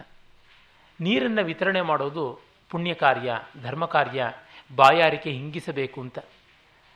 ಹಾಗಾಗಿಯೇ ನಮ್ಮ ಹಳ್ಳಿಗಳಲ್ಲಿ ಅಲ್ಲಲ್ಲಿ ದೊಡ್ಡ ದೊಡ್ಡ ಬಾನೆಗಳನ್ನು, ತೊಟ್ಟಿಗಳನ್ನು ಕಟ್ಟಿರ್ತಾರೆ. ಪ್ರಾಣಿಗಳು ನೀರು ಕುಡಿಯಲಿ ಅಂತ ಹೇಳಿಬಿಟ್ಟಿದ್ನು ಈ ಕಾರ್ಯಕ್ರಮವನ್ನು ಪ್ರಾಯೋಜನೆ ಮಾಡಿರ್ತಕ್ಕಂಥ ಗೆಳೆಯ ವಾಸುಕಿಯ ಸೋದರತ್ತೆ, ಅವರು ಬಾಲ್ಯದಲ್ಲಿಯೇ ಕಣ್ಣು ಕಳ್ಕೊಂಡ್ರು. ಎರಡೂ ಕಣ್ಣಿಲ್ಲ ಅವರಿಗೆ. ಅವರು ಈ ಸ್ವಂತ ಮನೆಯಲ್ಲಿ ಮನೆ ಮುಂದೆ ಒಂದು ಹಸುಗಳಿಗೆ ನೀರು ಕುಡಿಯೋಕ್ಕೆ ಅಂತ ಒಂದು ತೊಟ್ಟಿ ಕಟ್ಟಿಸಿ ಅದನ್ನು ಕೈಯಿಂದಲೇ ತಡವಿ ನೋಡಿ ನೀರು ತುಂಬಿದೆಯಾ ಅಂತ ಲೆಕ್ಕ ಹಾಕಿ ನೀರು ತುಂಬಿಸ್ತಾ ಇರ್ತಾರೆ ಅಂತ ಕೇಳಿದ್ದೀನಿ. ಅಂದರೆ ಆ ಮಟ್ಟಕ್ಕೆ ಜೀವಕಾರುಣ್ಯ ಇದ್ದದ್ದಾಗಿತ್ತು. ನೀರನ್ನು ಕೊಡದೇ ಇದ್ದರೆ ನಾಯಿ ಜನ್ಮ ಬರುತ್ತೆ, ಹಲ್ಲಿ ಜನ್ಮ ಬರುತ್ತೆ ಅಂತೆಲ್ಲ ಹೆದರಿಕೆ ಕೂಡ ಇತ್ತು. ಕಾರಣ ಇದು most essential thing should always be available in abundance ಈ ಹೊತ್ತಿನ ಎಕಾನಮಿಕ್ಸ್ ಏನಾಗಿದೆ? ಎಸೆನ್ಷಿಯಲ್ ಥಿಂಗ್ಸ್ ಅಂದರೆ ಅವುಗಳಿಗೆ ಸಿಕ್ಕಾಪಟ್ಟೆ ಡಿಮಾಂಡಲ್ಲಿ ಇರುತ್ತವಲ್ಲ, ದುಬಾರಿ ಬೆಲೆ ಆಗಿಬಿಡಬೇಕು ಅಂತ. ಹಾಗಾಗಿ ಎಸೆನ್ಷಿಯಲ್ ಡ್ರಗ್ಸನ್ನು ಯಾರೂ ಪ್ರೊಡ್ಯೂಸ್ ಮಾಡೋದಕ್ಕೆ ಇಷ್ಟಪಡೋದಿಲ್ಲ ಡ್ರಗ್ ಕಂಪ್ನೀಸ್ ಕಾರಣ ಅವುಗಳಿಗೆ ಬೆಲೆ ಕಡಿಮೆ ಇಡಬೇಕಾಗುತ್ತೆ. ಅದಕ್ಕೋಸ್ಕರ ಅದಕ್ಕೆ ಒಂದೆರಡು ವಿಟಮಿನ್ಗಳನ್ನು ಸೇರಿಸಿಬಿಟ್ರೆ ಬೆಲೆ ಜಾಸ್ತಿ ಆಗುತ್ತೆ. ಹೀಗೆ ದುಷ್ಟತಂತ್ರ ದೌರಾತ್ಮ್ಯ ಬೆಳೀತಾ ಇರುತ್ತೆ. ಆದರೆ ಪ್ರಾಚೀನ ಭಾರತದಲ್ಲಿ ಅರವಟ್ಟಿಗೆಗಳನ್ನು ಮಾಡ್ತಾಯಿದ್ರು ಪ್ರಪಾ ಅಂತ ಕರಿತಾ ಇದ್ರು ಅದನ್ನು. ಅದು ಧರ್ಮವಾಟಿಕ, ಹೌದು, ಘರ್ಮವಾಟಿಕ, ಬೇಸಿಗೆಯ ಬೇಗೆಯನ್ನು ಉಪಶಮನ ಮಾಡುವ ಘರ್ಮವಾಟಿಕ ಕೂಡ ಹೌದು. ಅಲ್ಲಿ ಒಬ್ಬ ಸುಂದರಿ ಜಲವನ್ನು ಎಲ್ಲರಿಗೆ ವಿತರಣೆ ಮಾಡ್ತಾ ಇರ್ತಾಳೆ. ಆ ಸಂದರ್ಭದಲ್ಲಿ ಒಬ್ಬ ಸುಂದರನಾದ ಹಾದಿಗ ಬಂದಿದ್ದಾನೆ, ಪಾಂಥ. ಇವಳು ಸುಂದರಿ, ಅವನು ಸುಂದರ. ಎತ್ತಿ ಕಣ್ಣನು ಬೆರಳಗಲಿಸಿ ಪತಿಕನು. ಬೊಗಸೆ ಹಿಡಿದು ನೀರು ಕುಡಿಯೋದಕ್ಕೆ ತಗೊಂಡಿದ್ದಾನೆ. ಮೊದಲು ಬಾಯಾರಿದ್ದಾನಲ್ಲ, ಬೊಗಸೆಗೆ ನೀರು ಬಿದ್ದರೆ ಸಾಕು ಅಂತಿದೆ. ಒಂದೆರಡು ಬೊಗಸೆ ನೀರು ಕುಡಿದಾಗ ಯಾರು ಹಾಕುವುದು ಅಂತ ಸಹಜವಾಗಿ ಮೇಲೆ ನೋಡ್ತಾನೆ. ಬಹಳ ಸುಂದರಿ. ಅವಳನ್ನು ಹೆಚ್ಚು ಕಾಲ ನೋಡಬೇಕು ಅನಿಸುತ್ತೆ. ನೀರು ಕುಡಿದು ಮತ್ತೆ ಹೊರಡಲೇಬೇಕಲ್ವ? ಅದಕ್ಕೆ ಅವನು ಏನು ಮಾಡ್ತಾನೆ ಅಂತಂದರೆ, ಜಹ ಜಹ ವಿರಲಾಂಗುಲಿ ಚಿರಂ ಪಯ್ಯೋ ಹೇಗೆ ಹೇಗೆ ಬೆರಳುಗಳನ್ನು ದೂರ ದೂರ ಮಾಡಿ ನೀರನ್ನು ಸೋರ್ ಹೋಗೋಗಿ ಮಾಡ್ತಾ ಇದ್ದಾನೋ, ತಹ ತಹ ಧಾರಂ ತಣುಯಿಂಪಿ ತಣುಯಿಯೇ ಪಾ, ಪಾವಾಲಿಯಾವಿ. ಆ ಪ್ರಪಾ ಪಾಲಿಕೆ ಇದ್ದಾಳಲ್ಲ, ಅವಳು ಇವನು ಸುಂದರ. ನೋಡಿದ್ಲು, ಇವನು ತುಂಬ ಚೆನ್ನಾಗಿದ್ದಾನೆ. ಹೆಚ್ಚೊತ್ತು ನೋಡಬೇಕು ಅನಿಸ್ತು. ಅದಕ್ಕೆ ನೀರ ಧಾರೆಯನ್ನು ಮತ್ತೂ ತೆಳ್ಳ ತೆಳ್ಳಗೆ ಮಾಡಿದಳು ಅಂತ. ಊರ್ಧ್ವಾಕ್ಷ ಪಿಬತಿ ಜಲಂ ಯಥಾ ಯಥಾ ವಿರಲಾಂಗುಲಿಶ್ಚಿರಂ ಪಥಿಕ ಪ್ರಪಾಪಾಲಿಕಾಪಿ ತಥಾ ತಥಾ ಧಾರಾಂ ತನುಕಾಮಪಿ ತನೂ ಕರೋತಿ. ಇಲ್ಲಿ ಆ ಸರಸವಾದಂಥ ಲಘುವಾದರೂ ಸಭ್ಯವಾದ, ಸ್ತುತ್ಯವಾದಂತಹ, ಎಲ್ಲರಿಗೆ ಮೆಚ್ಚುಗೆ ಆಗುವಂಥ ಒಂದು ಚಮತ್ಕಾರ ಇದೆಯಲ್ಲ, ಇದು ತುಂಬ ದೊಡ್ಡದು. ಈ ನವರು ಬೇಕಾಗಿರೋದು. ಈ ಹೊತ್ತಿನ ಶೃಂಗಾರ ಅಂದರೆ ಅದು ಶೃಂಗಾರ ಅಲ್ಲ ವಾಕರಿಕೆ ಬರುವಂಥದ್ದಾಗಿದೆ. ಶೃಂಗಾರಕ್ಕೆ ಶುಚಿ ಎನ್ನುವ ಹೆಸರು ಉಂಟು ಸಂಸ್ಕೃತದಲ್ಲಿ. ಶುಭ್ರವಾದದ್ದು, ಬೆಂಕಿ ಅಂತ ಇರುವಂಥದ್ದು ಅಂತ. ಶುಚಿರ ವಾಡಬಹ ಅಂತ ಅಮರಕೋಶದಲ್ಲಿ ಬೆಂಕಿ ಅನ್ನೋದಕ್ಕೆ ಶುಚಿ ಎನ್ನುವ ಹೆಸರು ಉಂಟು. ಶೃಂಗಾರ ಬೆಂಕಿಯಂತೆ ಪಾವಕವಾಗಬೇಕು. ಆದರೆ ಇಲ್ಲಿ ಈ ಹೊತ್ತಿನಲ್ಲಿ ಅದು ಇಲ್ಲ. ಪ್ರಾಚೀನ ಕಾವ್ಯಗಳಲ್ಲಿ ಒಳ್ಳೊಳ್ಳೆಯ ರೀತಿಯಾದದ್ದು ಉಂಟು. ಇದನ್ನು ಅರ್ಥ ಮಾಡಿಕೊಳ್ಳದೆ ನಮ್ಮ ಪ್ರಾಚೀನ ಕಾವ್ಯಗಳನ್ನು ತುಂಬ ಜನ ಆಧುನಿಕರು ಬೈತಾರೆ. ಅವರಿಗೆ ಅದನ್ನು ಓದಿ ಗೊತ್ತಿಲ್ಲ, ನೋಡಿ ಗೊತ್ತಿಲ್ಲ, ಅದು ಅದು ದುರಂತ. ಒಂದೊಂದು ಪದ್ಯ ಬರುತ್ತೆ, ಸಪ್ತಶತಿ ಇದಲ್ಲ. ಇದೇ ಥರ ಸುಂದರಿ ಮತ್ತು ಸುಂದರ, ಪ್ರಪಾಪಾಲಿಕೆ, ಪಾಂಥ. ಅವಳು ನೀರು ಹಾಕುವಾಗ ಆತ ಅಗಸ್ತ್ಯನನ್ನು ನೆನೆದರೆ ಇವಳು ಸಮುದ್ರನ ನೆನೆದಳು ಅಂತ. ಅಗಸ್ತ್ಯ ಸಮುದ್ರ ಇಡೀ ಕುಡಿದವನು. ಹಾಗಾಗಿ ಇವಳು ಎಷ್ಟು ನೀರು ಹಾಕಿದ್ರೂ ಕುಡಿಯುವಷ್ಟು ಶಕ್ತಿ ತನಗಿದ್ದರೆ ಅಷ್ಟು ಹೊತ್ತು ನೋಡಬಹುದು ಅಂತ ಅವನ ಇರಾದೆ. ಇವಳು ಸಮುದ್ರವೇ ನನ್ನ ಮಡಕೆಯೊಳಗಿದ್ದಿದ್ರೆ ಅಷ್ಟು ಹೊತ್ತು ಸುರಿಬಹುದಾಗಿತ್ತಲ್ಲ ಅಂತ ಇವಳು ಇರಾದೆ ಅಂತ. ಇಲ್ಲಿ ಚಮತ್ಕಾರ ಜಾಸ್ತಿ ಆಯಿತು. ಸಹಜ ಸುಭಗತೆ ಕಡಿಮೆ ಆಯಿತು. ಚಮತ್ಕಾರವೇನೋ ಇದೆ. ಆದರೆ ಸಪ್ತಶತಿಯಲ್ಲಿ ರಿಯಲಿಸ್ಟಿಕ್ ಆದದ್ದು. ವಿರಲಾಂಗುಲಿ ದೂರ ದೂರವಾಗಿ ಬೆರಳನ್ನು ಮಾಡ್ತಾನೆ. ಅವಳು ತಳ್ಳೆ ತಳ್ಳಗೆ ನೀರ ನೀರಧಾರೆ ಮಾಡ್ತಾಳೆ ಅನ್ನೋದು ಬಹಳ ಸಹಜವಾಗಿದೆ, ಹೃದಯವಾಗಿದೆ. ಇದು ನಮಗೆ ಗೊತ್ತಾಗುತ್ತದೆ, ಯಾವುದು ನೈಜ ಕಾವ್ಯ, ಯಾವುದು ಕೃತಕ ಕಾವ್ಯ ಅಂತನ್ನುವುದನ್ನು ತೋರಿಸುತ್ತೆ. ಮತ್ತೆ ಒಬ್ಬ ಪ್ರೋಷಿತ ಪತಿಕೆ ಇದ್ದೇನೆ ಚಿತ್ರಣ ಇದೆ. ಅದು ಬಹಳ ಚೆನ್ನಾಗಿರ್ತಕ್ಕಂಥದ್ದು. ಈ ಪ್ರೋಷಿತ ಪತಿಕೆಯ ಈ ಚಿತ್ರ ಅಂತೂ ಅದೆಷ್ಟು ಮನೋಹರವಾದದ್ದಂದರೆ ಯಾವ ಕಾಲಕ್ಕೂ ಕೂಡ ಪ್ರೀತಿಯ ಲಕ್ಷಣ ಏನು ಅಂತನ್ನೋದನ್ನು ಹೇಳುವಂಥದ್ದು. ಗಂಡ ಹೋಗಿದ್ದಾನೆ ಬೇರೆ ಊರಿಗೆ, ಬಂದಿಲ್ಲ, ಮಳೆಗಾಲವೂ ಬಂತು, ಆಗ ಅವಳು ಕಂಗಾಲಾಗುವ ರೀತಿ ನೋಡಿ. ಜಂಜಾ ವಾಯುತ್ತಿಣ್ಣ ಅಘರ ವಿವರ ಪಲೋಟ್ಟ ಸ ಪಲೋಟ್ಟ ಸಲೀಲ ಧಾರಾಹಿಂ ಕುಡ್ಡಲಿಯೋ ಹಿ ಹಿರಿಯಂ ರಕ್ಕೈ ಅಜ್ಜ ಕರಲೇಹಿಂ. ಬಿರುಗಾಳಿ ಎಬ್ಬಿಸೆ ಛಾವಣಿ ಹುಲ್ಲನು. ಮಳೆಯ ನೀರೊಳಗೆಲ್ಲ ಇಳಿಯೆ. ಗೋಡೆಯೋಳಂಕಿಸಿ ದವಧಿಯ ಗುರುತನು. ಕೈಯಿಟ್ಟು ರಕ್ಷಿಪಳಾರ್ಯೆ ಬಿರುಗಾಳಿ ಎಬ್ಬಿಸೆ ಛಾವಣಿ ಹುಲ್ಲನು. ಬಿರುಗಾಳಿ ಬಂದು ಛಾವಣಿಯ ಹುಲ್ಲು ಹಾರಿ ಹೋಗಿದೆ. ಮಳೆಯ ನೀರೊಳಗೆಲ್ಲ ಇಳಿಯೆ. ಮಳೆಯ ನೀರು ಮನೆ ಒಳಗೆಲ್ಲ ಬಂದಿದೆ. ಮನೆಯಲ್ಲಿ ತೆಪ್ಪೋತ್ಸವ ಆಗಿದೆ ಆದರೆ ಆ ಪಾತ್ರೆ, ಪಡಗ, ಬಟ್ಟೆ, ಬರೆ ಅದನ್ನು ಒಪ್ಪ ಮಾಡದೆ ಅವಳು ಏನು ಮಾಡ್ತಾ ಇದ್ದಾಳೆ ಮನೆಯ ಗೃಹಿಣಿ? ಗೋಡೆಯೋಳು ಅಂಕಿಸಿ ದವಧಿಯ ಗುರುತನು. ಕೈಯಿಟ್ಟು ರಕ್ಷಿಪಾಳಾರಿಗೆ ಅದು ಕ್ಯಾಲೆಂಡರ್ ಎಲ್ಲ ಇಲ್ಲದ ಕಾಲ. ಗಂಡ ಊರಿಗೆ ಹೋದ ಮೇಲೆ ಎಷ್ಟು ದಿವಸ ಆದಮೇಲೆ ಬರ್ತೀನಿ ಇದ್ದ ಹದಿನೈದೋ ಇಪ್ಪತ್ತೋ ದಿವಸ.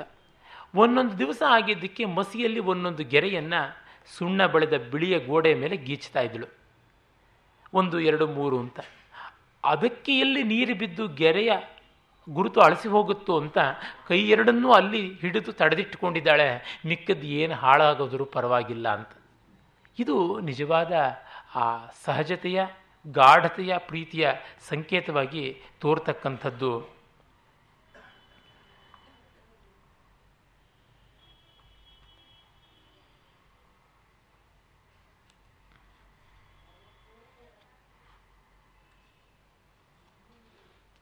ಮತ್ತೊಂದು ಬಹಳ ಹೃದಯವನ್ನು ಹಿಂಡುವಂಥ ಸಂದರ್ಭ. ಅದು ಪತ್ನಿ ವಿಯೋಗದ ಚಿತ್ರಣ. ನಿಕ್ಕಮ್ಮಾಹಿ ವಿಚ್ಛೇತ್ತಾಯಿ ಪಾಮರೋ ನೇಯ ಬಚ್ಚಯೇ ಬಸಯಿಂ. ಮುವಾಪಿಯ ಆಸುಣ್ಣ ಯಗ್ಗೇಹ ದುಃಖಂ ಪರಿಹರಂತೋ. ಹೊಲದೋಳುಳಿಗವೇನಿಲ್ಲವಾದರೂ ಗೌಡನು ಸೇರನು ಮನೆಯ. ಮುದ್ದಿನ ಸತಿಸತ್ತು ಬರಿದಾದ ಹಟ್ಟಿಯ ದುಃಖವ ಪರಿಹರಿಸ, ದುಃಖವ ಪರಿಹರಿಸಲೆಂದು ಹೊಲದೊಳ ಗೂಳಿಗವೇನಿಲ್ಲವಾದರೂ ಹೊಲದಲ್ಲಿ ಯಾವ ಕೆಲಸವೂ ಬಾಕಿ ಇಲ್ಲ. ಕುಯಿಲೂ ಆಗಿಬಿಟ್ಟಿದೆ ಅಂತಂದರೆ ಇನ್ನೇನು ಬಾಕಿ ಇರುತ್ತೆ? ಕುಯಿಲಾಗಿ, ಕಣ ಆಗಿ, ಮೆದೆ ಆಗಿ ಎಲ್ಲ ಆದಮೇಲೆ ಏನಿರುತ್ತೆ? ಆದರೂ ಗೌಡನು ಸೇರನು ಮನೆಯ. ಆ ಕೃಷಕ ಮನೆಗೆ ಬರ್ತಾ ಇಲ್ಲ. ಯಾಕೆ? ಮುದ್ದಿನ ಸತಿಸತ್ತು ಬರಿದಾದ ಹಟ್ಟಿಯ ದುಃಖವ ಪರಿಹರಿಸಲೆಂದು ಪ್ರೀತಿಪಾತ್ರಳಾದ ಹೆಂಡತಿ ಸತ್ತು ಹೋಗಿ ಬಣಗುಟ್ಟುವ ಮನೆಗೆ ಬರುವುದು ಹೇಗೆ ಅಂತ ಹೆಚ್ಚು ಕಾಲ ಹೊಲದಲ್ಲಿಯೇ ಇರ್ತಾನೆ ಅಂತ. ತುಂಬ ಮರ್ಮಭೇದಕವಾದಂಥದ್ದು ಈ ಸಂದರ್ಭ. ಎಷ್ಟೋ ಬಾರಿ ನಾವು ಅಂದ್ಕೋತೀವಿ, ವೈಧವ್ಯ ತುಂಬ ದೊಡ್ಡ ದುಃಖ ಅಂತ. ವೈಧುರ್ಯವು ಬಹಳ ದೊಡ್ಡ ದುಃಖವೇ ಹೌದು. ವಿಡೋ ಹುಡ್ ತರಹನೇ ವಿಡೋಯರ್ ಹುಡ್ಡು ಅಷ್ಟೇ ದುಃಖಕಾರಿಯಾದದ್ದು. ಇವಳಿಗಾದರೂ ಅನುಕಂಪ ಒಂದಷ್ಟು ಸಿಗುತ್ತೆ. ಇವನಿಗೆ ಅನುಕಂಪ ಸಿಗೋದಿಲ್ಲ, ಅವನಿಗೇನು ದಾಡಿ ಗಂಡಸು ಅಂತ ಹೇಳ್ಬಿಟ್ಟಂತಾರೆ. ಆದರೆ ಆತನಿಗೂ ಅದೇ ಥರ ತಾನೆ.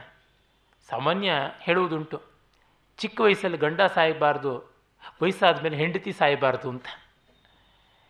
ಆದರೆ ಯಾವ ವಯಸ್ಸಲ್ಲಾದರೂ ಪ್ರೀತಿಪಾತ್ರರಾದವರು ತೀರಿಕೊಂಡಾಗ ಅದನ್ನು ತೀವ್ರವಾಗಿ ಭಾವಿಸಿ ನೋಯುವ ಮನಸ್ಸಿದ್ದವರಾದರೆ ಸಂಕಟ ಪಟ್ಟೇ ಪಡ್ತಾರೆ.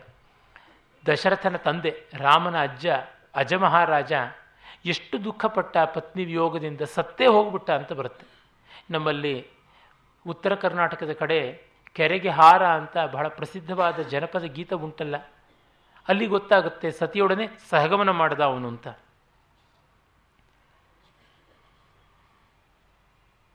ಆಮೇಲೆ ಒಬ್ಬ ಕಠಿಣ ಮನಸ್ಕನಾದ ಪ್ರಿಯನ ಹತ್ತಿರಕ್ಕೆ ಮತ್ತೊಬ್ಬಳು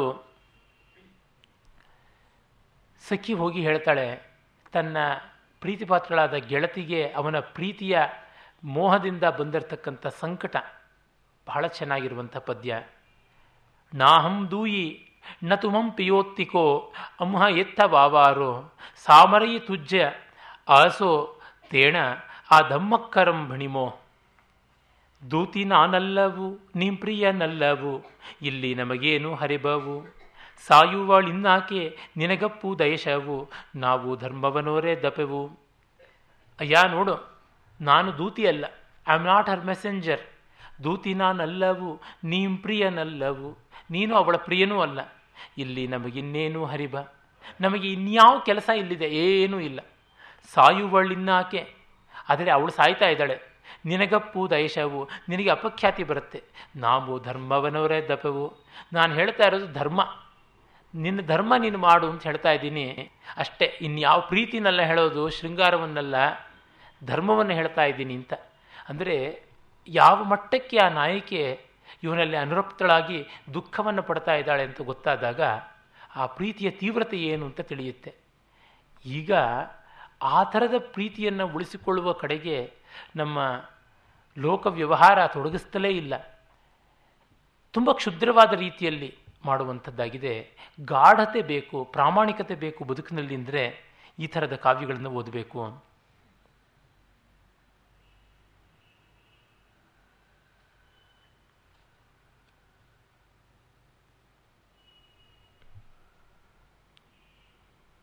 ಮತ್ತೊಂದು ಸ್ವಾರಸ್ಯಕಾರಿಯಾದಂಥ ಚಮತ್ಕಾರದ ಪದ್ಯ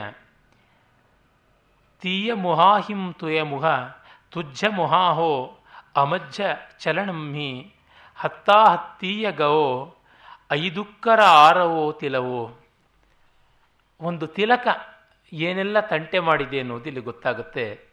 ನಾಯಕನನ್ನು ಹತ್ತಿರದ ಬಂಧುವೋ ಯಾರೋ ಕೇಳ್ತಾ ಇರುವಂಥ ಚಮತ್ಕಾರ, ಆಕೆಯ ವದನದಿಂದೀನಿನ್ನ ವದನಕ್ಕೆ, ಮತ್ತಲ್ಲಿಂದೆನ್ನ ಚರಣಕ್ಕೆ ಹಸ್ತಾಹಸ್ತಿಕೆಯಿಂದ ಲಿಂದು ಈ ತಿಲಕವು, ನೆಗಳದು ದಿಂತ ತುಳ ದುಷ್ಕರವು. ಇದನ್ನು ಗಂಡನ ಚಾರಿತ್ರವನ್ನು ಪ್ರಶ್ನೆ ಮಾಡುವ ಹೆಂಡತಿಯ ಮಾತಾಗಿ ಕೂಡ ನೋಡಬಹುದು ಅವಕಾಶ ಉಂಟು. ಅವಳು ಹೇಳ್ತಾಳೆ, ಆಕೆಯ ವದನದಿಂದ ನಿನ್ನ ವದನಕ್ಕೆ. ಅವಳ ಮುಖದಿಂದ, ನಿನ್ನ ಮುಖಕ್ಕೆ. ಮತ್ತು ಅಲ್ಲಿಂದ ನನ್ನ ಕಾಲಿಗೆ ಈ ತಿಲಕ ಹೇಗೆ ಬಂತು ಹೇಳು ಅಂತ. ಇದರ ಸೂಕ್ಷ್ಮ ಸ್ವಾರಸ್ಯವನ್ನು ಶ್ರೋತೃಗಳೇ ಅರ್ಥ ಮಾಡಿಕೊಳ್ಳಬೇಕು. ಒಬ್ಬ ಹೆಣ್ಣಿನ ಹಣೆಯಲ್ಲಿದ್ದ ತಿಲಕ ಗಂಡಿಗೆ ಬಂದಿದೆ. ಅವನ ಹಣೆಗೆ ಅಂಟಿಕೊಂಡ ತಿಲಕ ಮತ್ತೊಬ್ಬ ಹೆಣ್ಣಿನ ಕಾಲಿಗೆ ಅಂಟಿಕೊಂಡಿದೆ. ಅಂದರೆ ಏನಾಗಿದ್ದಿರಬೇಕು? ಒಬ್ಬಳಲ್ಲಿ ಇವನ ಅನುರಕ್ತ. ಅದು ಅವಳಿಗೆ ಮೊದಲನೇ ಹೆಂಡತಿಗೋ ಮತ್ತೊಬ್ಬಳಿಗೋ ಗೊತ್ತಾಗಿದೆ. ಅದಕ್ಕೆ ಅವನು ಕಾಡಿಬೇಡಿ ಕಾಲಿಗೆ ಬಿದ್ದಿದ್ದಾನೆ. ಆ ಹಣೆಯ ಚಿಹ್ನೆ ಕಾಲಿಗೆ ಅಂಟಿಕೊಂಡಿದೆ. ಈ ತಿಲಕಕ್ಕೆ ಎಷ್ಟೆಲ್ಲ ರೀತಿಯಲ್ಲಿ ಓಡಾಡುವ ಶಕ್ತಿ ಎಲ್ಲಿಂದ ಬಂತು ಅಂತ ಕೇಳ್ತಕ್ಕಂಥದ್ದು.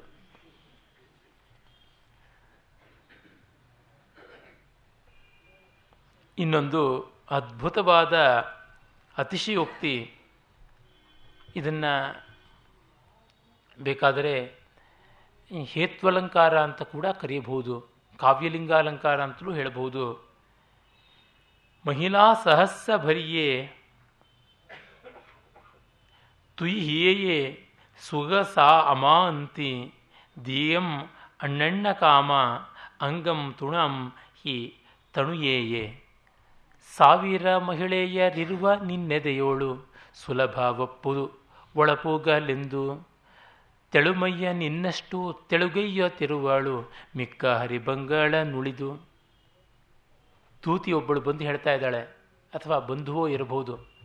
ನಾಯಕನಿಗೆ, ಅಯ್ಯ, ನಿನ್ನ ಎದೆಯಲ್ಲಿ ಸಾವಿರ ಜನಕ್ಕೆ ಅವಕಾಶ ಇಟ್ಟುಬಿಟ್ಟಿದೆಯಾ ನಿನ್ನ ಮನಸ್ಸಲ್ಲಿ ಹತ್ತು ಹೆಣ್ಣುಗಳು ಇವೆ. ಹಾಗಾಗಿ ಓವರ್ ಕ್ರೌಡೆಡ್ ಓವರ್ ಪಾಪ್ಯುಲೇಟೆಡ್ ನಿನ್ನ ಹೃದಯ. ಆ ಹೃದಯದಲ್ಲಿ ತನಗೆ ಪ್ರವೇಶಕ್ಕೆ ಅವಕಾಶವಾಗಲಿ ಅಂತ ಸಾವಿರ ಮಹಿಳೆಯರಿರುವ ನಿನ್ನೆದೆಯೋಳು ಸುಲಭಾದೋಳು ಒಳಪೂಗಲೆಂದು ತೆಳುಮಯ್ಯ ನಿನ್ನಷ್ಟು ತೆಳುಗೈಯುತ್ತಿರುವಳು. ಅವಳ ಮೊದಲೇ ತೆಳ್ಳಗಿರೋಳು, ತನ್ವಿ. ಇನ್ನಷ್ಟು ಸಣ್ಣಗಾಗ್ತಾ ಇದ್ದಾಳೆ, ನಿನ್ನ ಎದೆಯಲ್ಲಿ ಜಾಗ ಸಿಕ್ಕಲಿ ಅಂತ. ಅಂದರೆ ನಿನ್ನ ಚಿಂತೆ ಹಚ್ಚಿಕೊಂಡು ಸೊರಗಿದ್ದಾಳೆ ಎನ್ನುವುದನ್ನು ಎಷ್ಟು ಪರ್ಯಾಯವಾಗಿ ಹೇಳ್ತಕ್ಕಂಥದ್ದು. ಇದು ಪರ್ಯಾಯುಕ್ತ ಅಲಂಕಾರ ಅಂತ ಕೂಡ ಹೇಳ್ಬೋದು.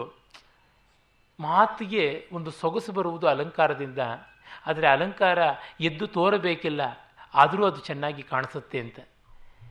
ಕೆಲವರು ತುಂಬ ಎದ್ದು ತೋರುವಂತೆ ಕಾಣಬೇಕು ಅಂತ ಢಾಳು ಢಾಳಾಗಿ ಮಾಡಿಕೊಳ್ತಾರೆ ಅಲಂಕಾರಗಳನ್ನು. ಅದರ ಸೌಂದರ್ಯವನ್ನೇ ಕುಗ್ಗಿಸಿಬಿಡುತ್ತೆ. ಕಂಡು ಕಾಣದಂತೆ ಮಾಡಿಕೊಳ್ಳುವಂಥದ್ದು ಸೊಗಸು. ಇಲ್ಲಿ ಹಾಗೆ. ಗುರುತಿಸಿ ಇದು ಯಾವ ಅಲಂಕಾರ ಅಂತ ನಾವು ಬೆರಳು ಕಚ್ಚಬೇಕು, ಆಶ್ಚರ್ಯ ಪಡಬೇಕು. ಹಾಗೆ ಮಾಡಿರ್ತಾನೆ ಕವಿ.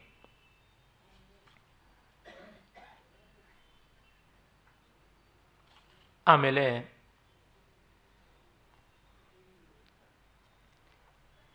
ಮತ್ತೊಂದು ಮುಗ್ಧೆಯಾದ ಹೆಣ್ಣಿನ ಚಿತ್ರಣ ಬಹಳ ಮನಸ್ಸಿಗೆ ಮುಟ್ಟುವಂಥದ್ದನ್ನು ಕವಿ ಕೊಡ್ತಾ ಇದ್ದಾನೆ. ಸಾತುಯಿ ಸಹತ್ತ ತಿಣ್ಣಂ ಅಜ್ಜವಿಯ ರೇ ಸ್ವ ಗಂಧ ವಿರಹಂ ಹಿ ಉವ್ವಸಿ ಅಣ ಅದರ ದೇವದೇ ವ ಓಮಾಲಿಯಂಬಾಯಿ ಕಂಪಿಲ್ಲದಿದ್ದರು ನೀ ಕಳುಹಿದೆ ಎಂದೆ ನಿರ್ಮಾಲ್ಯವಾದರೂ ಅವಳು, ತೊರೆದ ಊರಿನ ಗೃಹ ದೇವತೆ ಎಂದದೆ, ಅದನಂತೆ ಧರಿಸಿಕೊಂಡಿಹಳು. ಇವನು ಪ್ರಿಯಕರ ಅಷ್ಟು ರಸಿಕನಲ್ಲ. ಎಂಥದ್ದೋ ಒಂದು ಹೂವನ್ನು ಪ್ರೀತಿಪಾತ್ರಳಾದ ದಯಿತೆಗೆ ಕಳಿಸಿಕೊಟ್ಟಿದ್ದಾನೆ. ಅವನು ಕಳಿಸಿಕೊಡಬೇಕಾಗಿದ್ದು ಯಾವುದೋ ಮಲ್ಲಿಗೆಯನ್ನು, ಸಂಪಗೆಯನ್ನು, ಜಾಜಿಯನ್ನು, ಸೇವಂತಿಗೆಯನ್ನು, ಸುರಗಿಯನ್ನು, ಸುರಹೊನ್ನೆಯನ್ನು ಕಳಿಸಿಕೊಡಬೇಕಿತ್ತು. ಅವನು ಕಳಿಸ್ಕೊಟ್ಟಿದ್ದು ಚೆಂಡು ಹೂವಿನಂಥದ್ದು, ಕಣಗಲೆ ಹೂವಿನಂಥದ್ದನ್ನು. ಆ ಹೂಗಳನ್ನು ಹೇಗೆ ಮುಡಿದಾರು ರಸಿಕರಾದ ರಮಣೀಯರು? ಆದರೆ ಪಾಪ ಅವಳು ಮುಡಿದಿದ್ದಾಳೆ. ಅದನ್ನು ಸಖಿ ಒಬ್ಬಳು ಹೇಳ್ತಾಳೆ, ಕಂಪಿಲ್ಲದಿದ್ದರೂ ನೀ ಕಳುಹಿದೆ ಎಂದೇ ನಿರ್ಮಾಲ್ಯವಾದರೂ ಅವಳು. ನಿರ್ಮಾಲ್ಯ ತೆಗೆದುಹಾಕುವಂಥದ್ದು ಆಗಿದೆ ಅದು. ಒಣಗೋಗಿದೆ, ನಿರ್ಮಾಲ್ಯ ಆಗಿದೆ, ತೆಗೆದು ಬಿಸಾಕಬೇಕಾದಂಥದ್ದಾಗಿದೆ.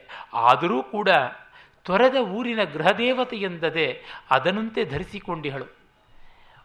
ಊರು ಖಾಲಿಯಾಗಿದೆ. ಊರಿನ ಗ್ರಾಮ ದೇವತೆ ಇದೆಯಲ್ಲ, ಆ ದೇವತೆ ಮೇಲೆ ಹಾಕಿದ ಹಾರವನ್ನು ಬದಲಾಯಿಸುವರಿಲ್ಲ ಒಣಕಲು ಚಾ, ಚೆಂಡು ಹೂವು, ಶಾವಂತಿಗೆ ಹೂವು ಅಥವಾ ಕಣಗಲ ಹೂವಿನ ಹಾರ ಆ ದೇವಿಯ ತಲೆ ಮೇಲಿದೆ. ಹಾಗೆ ಅವಳು ಧರಿಸಿಕೊಂಡೇ ಇದ್ದಾಳೆ ಅಂತ.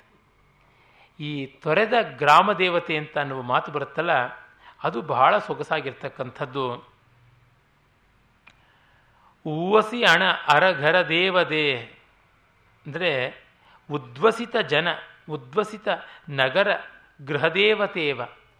ಉದ್ವಸಿತ ಬಿಟ್ಟು ಬಿಟ್ಟಂತಹ ನಗರ ದೇವತೆ, ಗೃಹದೇವತೆ, ಗ್ರಾಮ ದೇವತೆ, ಆ ದೇವತೆಯ ಮೇಲಿನ ಹೂವು ಹೇಗೆ ಒಣಗಿದ್ರೂ ಹಾಗೇ ಉಳಿದಿರುತ್ತೋ ಆ ರೀತಿ ಅವಳು ಅಲಂಕಾರ ಮಾಡಿಕೊಂಡೇ ಇದ್ದಾಳೆ ಅಂತ ಹೇಳಿಬಿಟ್ಟಿದ್ನು ಕೆಲವರಿಗೆ ಆ ರೀತಿಯಾದ ಗಾಢವಾದ ಪ್ರೀತಿ ಇರುತ್ತೆ.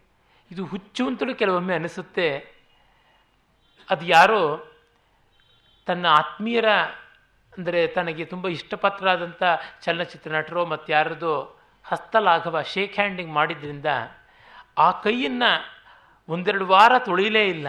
ಆ ಸ್ಪರ್ಶ ಎಲ್ಲಿ ಹೊರಟೋಗ್ಬಿಡುತ್ತೋ ಅಂತ ಹೇಳಿಬಿಟ್ಟಿದ್ದನು ಅಂತ ಓದಿದ್ದು ಉಂಟು ಪತ್ರಿಕೆಯಲ್ಲಿ. ಆ ರೀತಿಯಲ್ಲೇನೆ ಇದು ಕೂಡ ಕಾಣಿಸ್ತಕ್ಕಂಥದ್ದು.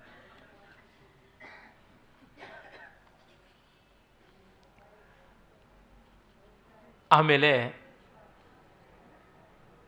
ಇನ್ನೊಂದು ಬಹಳ ಚಮತ್ಕಾರಕಾರಕವಾದಂಥ, ಅದೇ ತುಂಬ ಸರಳವಾದ ಪದ್ಯ, ಬಹುಸೋವಿ ಕಹಿ ಅಜ್ಜಂತಂ ತುಯೇ ವಯಣಂ ಮಜ್ಜ ಹತ್ತ ಸಂದಿಟ್ಟಂ ನಸುವಂತಿ ಜಂಪಮಾಣ, ಪುನರುತ್ತ ಸಮಂ ಕುಣಯಿ ಅಜ್ಜ. ನನ್ನೊಡನೆ ನೀ ಹೇಳಿ ಕಳುಹಿದ ಮಾತನು, ಆಕೆಗೆ ಹೇಳಿದೆ ಹಲವು ಸಲ ತಿಳಿಯಲಿಲ್ಲೆನೆಗೆಂದು ಮತ್ತೊಮ್ಮೆ ಹೇಳೆಂದು ಕೇಳಿದಳ ಮಾತ ನೂರು ಸಲ. ನೀನು ನಿನ್ನ ಪ್ರೇಮ ಸಂದೇಶವನ್ನು ನನ್ನ ಮೂಲಕ ಹೇಳಿ ಕಳಿಸಿದ್ದೀಯಪ್ಪ. ಅವಳಿಗೆ ಒಮ್ಮೆ ಹೇಳಿದ್ರೆ ಅರ್ಥವಾಗಲಿಲ್ಲ ಅಂತ ಅದನ್ನೇ ನೂರು ಸರ್ತಿ ಹೇಳಿಸ್ಕೊಂಡ್ಲು ಅಂತ. ಅರ್ಥವಾಗಿದೆ, ಅರೆ ಮತ್ತೆ ಮತ್ತೆ ಕೇಳಬೇಕು ಅನಿಸಿದೆ. ಪಾಪ ಅವರೇನು ಅಕ್ಷರಸ್ಥರ? ಇವರೇನು ಪತ್ರ ಬರೀತಾರಾ? ಇಮೇಲ್ ಕಳಿಸ್ತಾರಾ? ಅಥವಾ ಎಸ್ ಎಂ ಎಸ್ ಮೆಸೇಜ್ ಮಾಡ್ತಾರಾ? ಏನೂ ಇಲ್ಲವಲ್ಲ. ಬಾಯಿಂದ ಬಂದದ್ದು. ಅದನ್ನೇ ಮತ್ತೆ ಮತ್ತೆ ಕೇಳಿ ಕೇಳಿ ಸಂತೋಷ ಪಡಬೇಕು. ಹಾಗಾಗಿ ಒಂದಲ್ಲ, ಎರಡಲ್ಲ, ನೂರು ಸಲ ಅವಳು ಕೇಳಿಸ್ಕೊಳ್ತಾಳೆ. ಇದು ಪ್ರೀತಿಯ ವಿಲಕ್ಷಣತೆ. ಮತ್ತೆ ಇದು ಬರೀ ದಾಂಪತ್ಯದ ಪ್ರೀತಿಯನ್ನು ಮಾತ್ರವಲ್ಲದೆ ಅಪತ್ಯ ಪ್ರೀತಿಯನ್ನು ಹೇಳುತ್ತೆ. ಅಪಥ್ಯ ಅಲ್ಲ ಅಪತ್ಯ ಅಪಥ್ಯ ಅಂದರೆ ಸಲ್ಲದ ಪ್ರೀತಿ. ಅಪತ್ಯ ಅಂದರೆ ಮಕ್ಕಳ ಪ್ರೀತಿಯನ್ನು ಅಂಥದ್ದೊಂದು ಚಿತ್ರ ನೋಡಿ ಬಹಳ ಸೊಗಸಾಗಿರ್ತಕ್ಕಂಥದ್ದು. ಗೇಹ ಪಲೋಯಯ ಇಮಂ ಪಹಸಿಯ ವಯಣ ಪಯಿಸ್ಸ ಅಪ್ಪೇಯಿ ಜಾಯಾ ಸುಹಪಡ ಮುಬ್ಬಣ್ಣ ದಂತ ಜುವಲೈಕಿಯಂ ಬೋರಂ. ನೋಡಿರಿ ಕೊಳ್ಳಿರಿ ನೀವಿದ ನೆನ್ನುವ ಜೆನ್ನುಡಿಯಾಡುತ್ತೆ ನಗುತೆ. ಮಗುವಿನ ಮೊಳೆಬಲ್ಗಳೂರಿದ ಬದರವನ್ ಇನಿಯನಿಗೀವಳು ಕಾಂತೆ. ನೋಡಿರಿ, ಕೊಳ್ಳಿರಿ, ನೀವಿದ ನೆನ್ನುವ. ಜೆನ್ನುಡಿಯಾಡುತ್ತೆ ನಗುತೆ ಒಂದು ಹಣ್ಣು ವ್ಯಾಪಾರಕ್ಕೆ ಬಂದಿದೆ.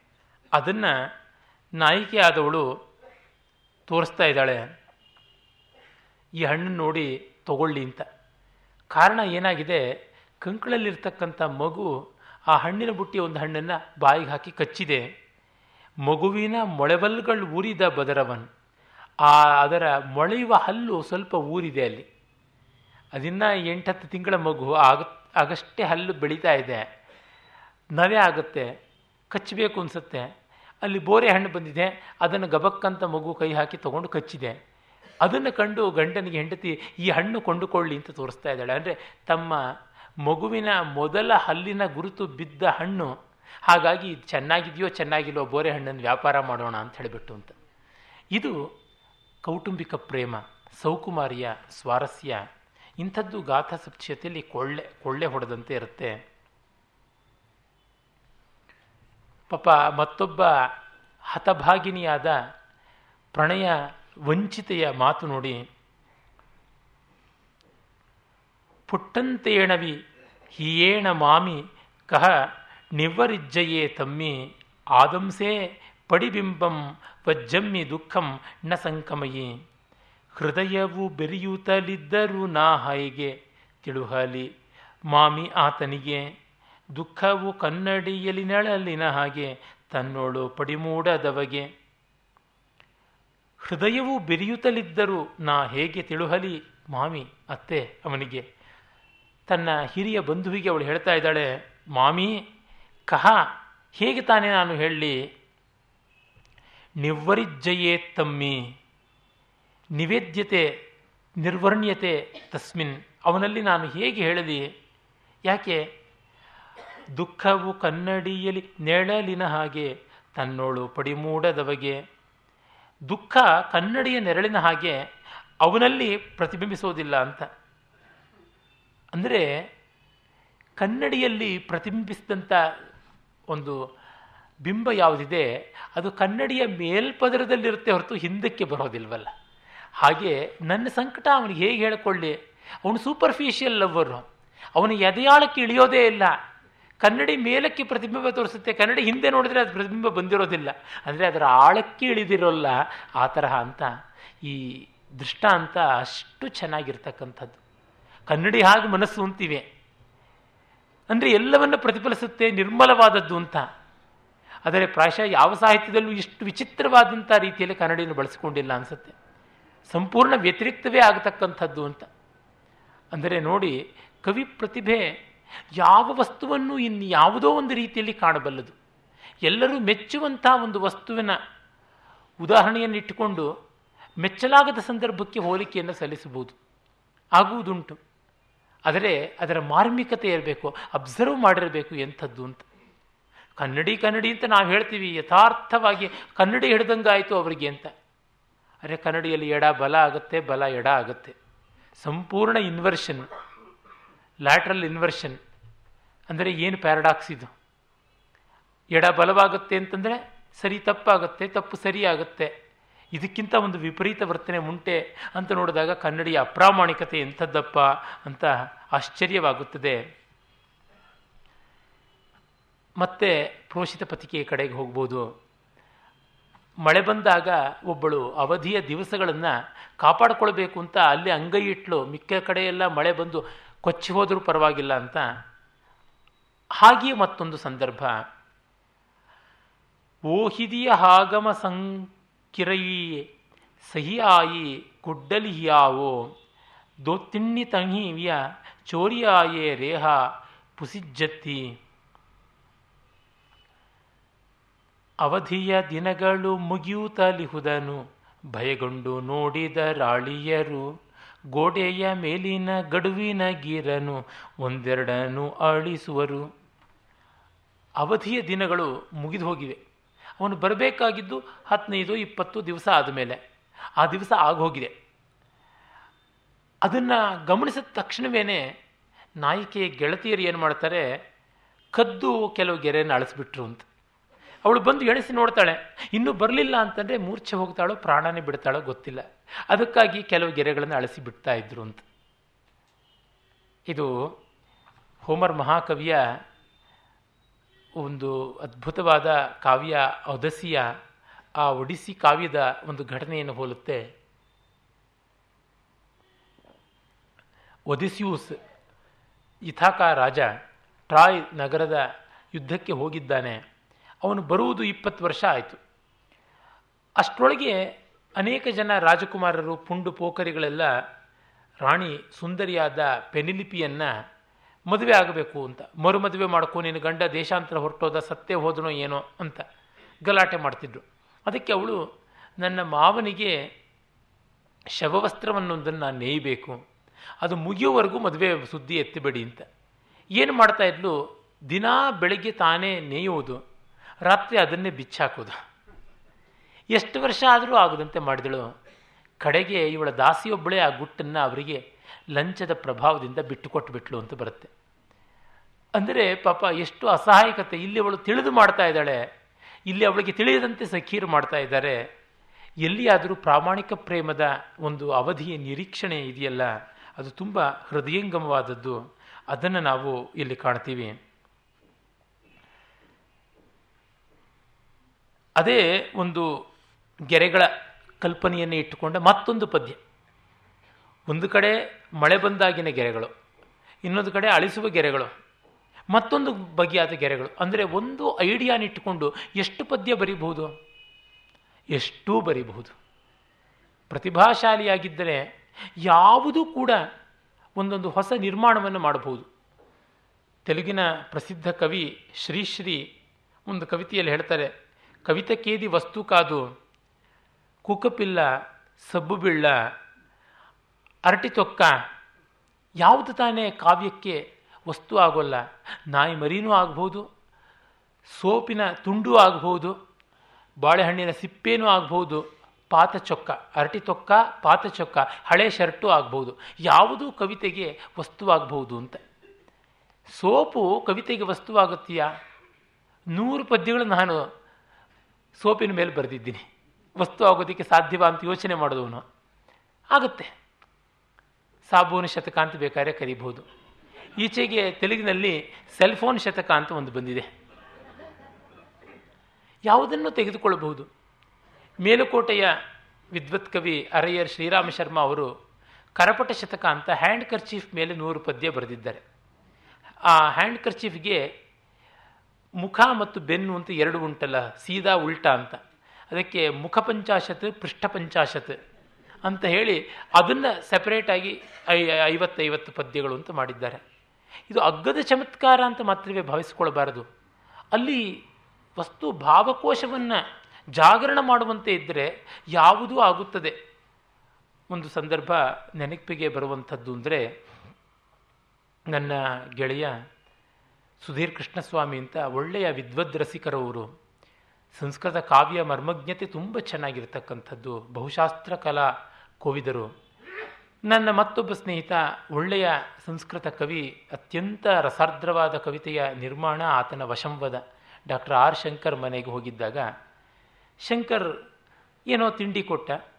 ಅದನ್ನು ತಿಂದು ಕೈ ತೊಳೆಯುವಾಗ ಕವಿತೆಯ ಬಗ್ಗೆ ಚರ್ಚೆ ನಡೀತಾ ಇತ್ತು. ವಾಶ್ ಬೇಸಿನಲ್ಲಿ ಕೈ ತೊಳೆಯುವಾಗ ಸುಧೀರ್ ಕೇಳಿದ್ದು ಈ ವಾಶ್ ಮೇಲೆ ಪದ್ಯ ಹೇಳೋದಕ್ಕೆ ಸಾಧ್ಯವಾ ಅಂತ. ಶಂಕರ, ಇಲ್ಲ, ಅವೆಲ್ಲ ತುಚ್ಛವಾದ ವಸ್ತುಗಳಾಗ್ಬಿಡತ್ವೆ, ಹೇಗೆ ಅಭಿಜಾತವಾದ ವಸ್ತು ಆಗಬೇಕು ಅಂತ ಶಂಕರ ಅದೇ ರೀತಿಯಾಗಿ. ಅವನ ಒಂದು ಕಾವ್ಯವನ್ನು ಅಂತರಂಗದ ಪ್ರಮಾಣ, ಅಂದರೆ ಇಂಟರ್ನಲ್ ಎವಿಡೆನ್ಸಸ್ಸಿಂದ ಬೇಕಾದ್ರೆ ಕ್ರಿಸ್ತ ಶಕ ಏಳನೇ ಶತಮಾನದ್ದು ಅಂತ ಪ್ರೂವ್ ಮಾಡಬಹುದು, ಆ ರೀತಿಯಾದದ್ದು. ಹಾಗಾಗಿ ಅವನು, ಇದು ಸಾಧ್ಯ ಇಲ್ಲ ಅಂತ ಹೇಳಿದ. ಮತ್ತು ಇವೆಲ್ಲ ನನಗೆ ಇಬ್ಬರು ಬಂದು ಯಾವುದೋ ಒಂದು ಸಂದರ್ಭದಲ್ಲಿ ಹೇಳ್ತಿರ್ತಾರೆ. ಶಂಕರ ಸಂಜೆ ಬಂದವನು ಹೇಳ್ದ, ಮಧ್ಯಾಹ್ನ ಸುಧೀರ್ ಬಂದಿದ್ದ, ತಿಂಡಿ ತಿಂದ, ಆಗಿ ಪ್ರಶ್ನೆ ಬಂತು ವಾಶ್ ಬೇಸಿನ ಮೇಲೆ ಪದ್ಯ ಆಗಲಾರದು ಅಂತ. ಅದು ಯಾಕೆ ಆಗಲಾರದು ಅಂತ ತಕ್ಷಣ ನಾನು ಪದ್ಯ ಹೇಳಿದೆ. ಅದು ಭಾವವನ್ನು ಕೆರಳಿಸಬೇಕಷ್ಟೇ ಪದ್ಯ ಮೂಲ ನೆನಪಿಗಿಲ್ಲ. ತಾತ್ಪರ್ಯ ಹೇಳುವುದಿದ್ರೆ, ನಿರ್ಮಲವಾಗಿದ್ದೀಯ? ಜೀವನ ಪೂರ್ಣವಾಗ್ತೀಯ?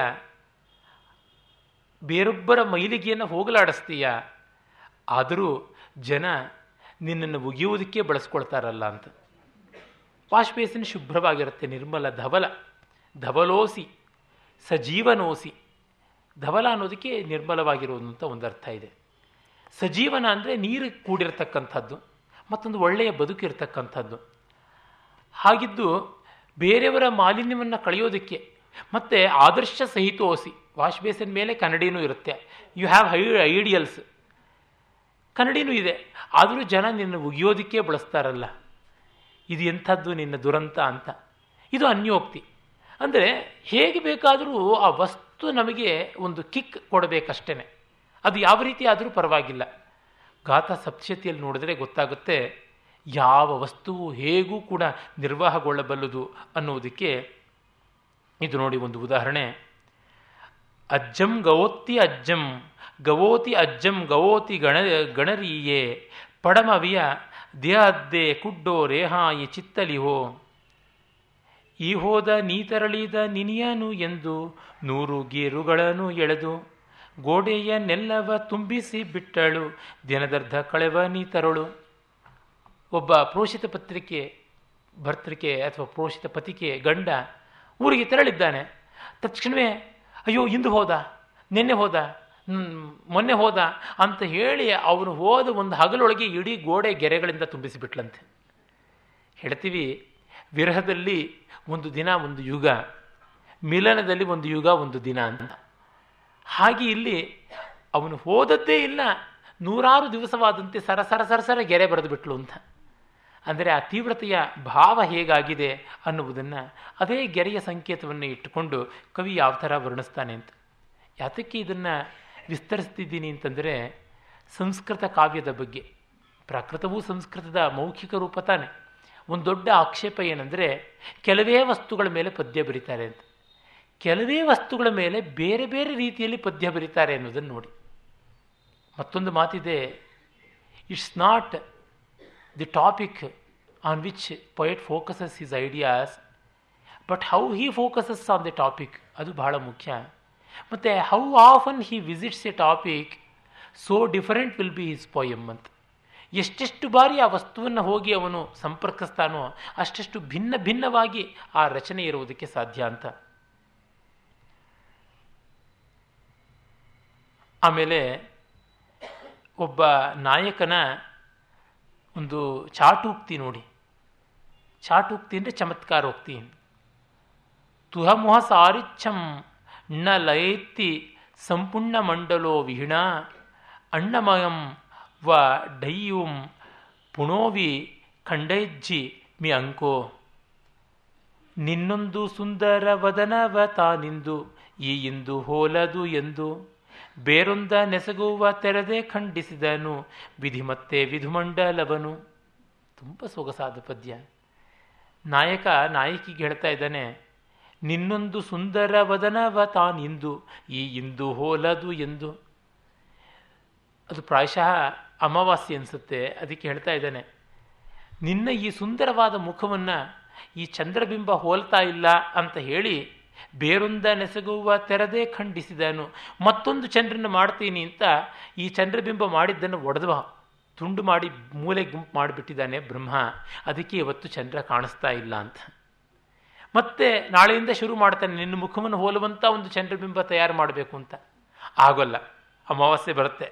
ಮತ್ತೆ ಹೋಯ್ತು ಅಂತ ಡಿಸ್ಕಾರ್ಡ್ ಮಾಡ್ತಾನೆ, ಮತ್ತೆ ಮತ್ತೆ ತಿದ್ದುತ್ತಾನೆ ತೀಡ್ತಾನೆ ಅಂತ. ಮುಖವನ್ನು ಚಂದ್ರನಿಗೆ ಹೋಲಿಸ್ತೀವಿ. ಇಲ್ಲಿ ಚಂದ್ರನನ್ನು ಮುಖಕ್ಕೆ ಹೋಲಿಸಿ ಮಾಡುವುದಲ್ಲದೆ ಮುಖವನ್ನು ಚಂದ್ರನಿಗೆ ಹೋಲಿಸುವುದಲ್ಲದೆ ಚಂದ್ರನನ್ನೇ ಮುಖಕ್ಕೆ ಹೋಲಿಸಿ ಮಾಡುವಂಥದ್ದನ್ನು ಪ್ರತಿಪಾಲಂಕಾರ ಅಂತ ಕರಿತೀವಿ. ಇನ್ವರ್ಷನ್ ಆಫ್ ಸಿಮಿಲಿ ಆಮೇಲೆ ಈ ಕಾರಣ ಕೊಡ್ತಕ್ಕಂಥದ್ದು. ಬ್ರಹ್ಮ ಹೀಗೆ ಮಾಡಿದ ಅಂತ, ಕಾವ್ಯಲಿಂಗ ಅಲಂಕಾರ ಅಂತ ಕರೀಬಹುದು. ಈ ಥರದ ಸ್ವಾರಸ್ಯಗಳು ಸಂಸ್ಕೃತ ಕಾವ್ಯದಲ್ಲಿ ವಿಶೇಷ. ಇಂಥ ಒಂದು ಇಮೇಜರಿ ಇಂಥ ಒಂದು ಮುಕ್ತಿ ಚಾತುರ್ಯವನ್ನು ಪಾಶ್ಚಾತ್ಯ ಪ್ರಪಂಚದಲ್ಲಿ ನೀವು ಕಣ್ಣಲ್ಲಿ ಕಣ್ಣಿಟ್ಟು ನೋಡಿದರೂ ಸಿಗೋದಿಲ್ಲ. ಎಲ್ಲೂ ಸಿಗೋದಿಲ್ಲ. ಎಲ್ಲೆಲ್ಲೂ ಸಿಗೋದಿಲ್ಲ. ಇಂಥವನ್ನು ಇಂಗ್ಲೀಷಿಗೆ ಅನುವಾದ ಮಾಡುವುದು ತುಂಬ ಕಷ್ಟ ಅಂತ ಡಿ ಎಚ್ ಎಚ್ ಇಂಗಲ್ಸ್ ಅನ್ನುವ ದೊಡ್ಡ ವಿದ್ವಾಂಸರು the difficulty in translating Sanskrit poetry ಅಂತಲೇ ಒಂದು ಲೇಖನ ಬರೆದಿದ್ದಾರೆ. ಇಲ್ಲಿ ವಾಕ್ಯ ರಚನೆಯ ಸಂಕೀರ್ಣತೆ ಆ ಮಟ್ಟದ್ದು ಅಂತ ನಮಗೆ ಗೊತ್ತಾಗುತ್ತೆ.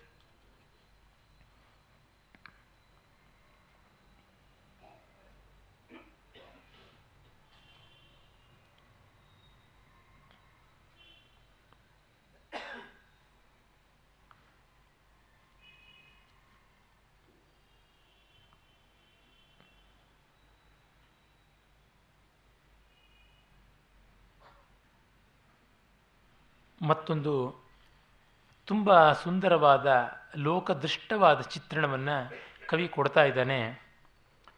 ಏಕೇಕ ಭವೈ ವೇಣ ವೇಠಣ ವಿವರಂತರ ದಣ್ಣಿತರಲ ಲಣಾಯ ತೈಬೋಲಂತೆ ಬಾಲಯೇ ಪಂಜರ ಸವುಣಾಯಿಯಂತೀಯೇ ಆಕೆಯ ಮನೆ ಮುಂದೆ ನಿಹಾದು ಹೋದಂದು, ಚಂಚಲೆ ನಿನ್ನನೆ ನೆನೆದು.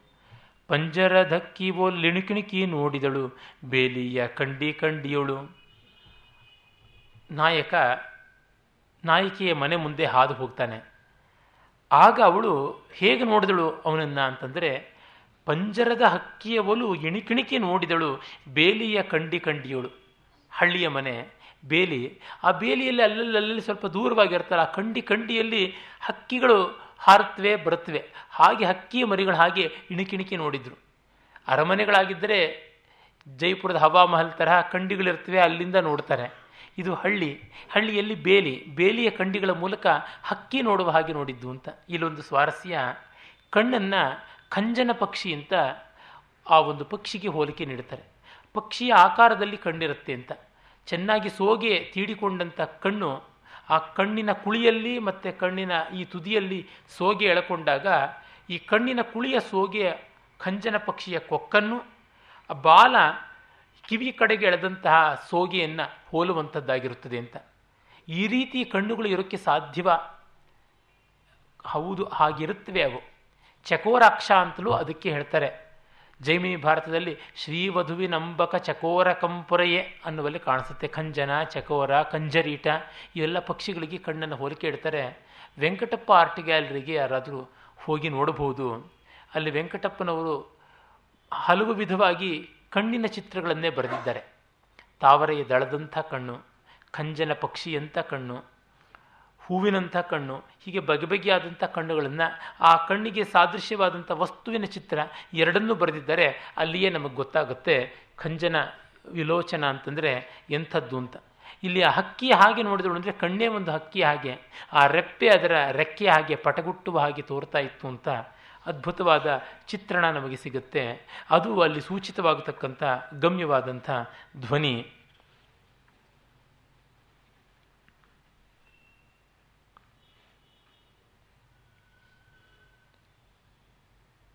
ಮತ್ತೆ ನೋಡಿ, ಗಂಡ ಬಂದಿಲ್ಲ, ಯಾಕೋ ಬರಲಿಲ್ಲ ಅಂತ ಚಿಂತೆ.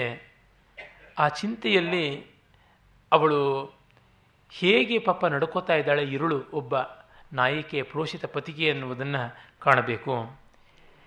ಪಿಯಸಂಭರಣ ಪಲೋಟ್ಟಂತವಾಹ ಧಾರಾಣಿವ ಅಭೀಂ ಆಯೇ, ದಿಜ್ಜೈ ವಂಕಗ್ಗವೀಯೇ, ದೀವಯೋ ಪಹಿಯಜಾಯೇಯೇ ಗಂಡನ ನೆನೆದಾಗ ಉಗುವ ಕಣ್ಣೀರೋಳು, ದೀಪವು ನಂದೀತು ಎಂದು. ಕತ್ತನು ಓರೆಯ ಮಾಡಿ ದೀಪ ಹೊತ್ತಿಸುವಳು, ಪಥಿಕಾಗಿ ಹಿನಿ ನೋಡು ಇಂದು.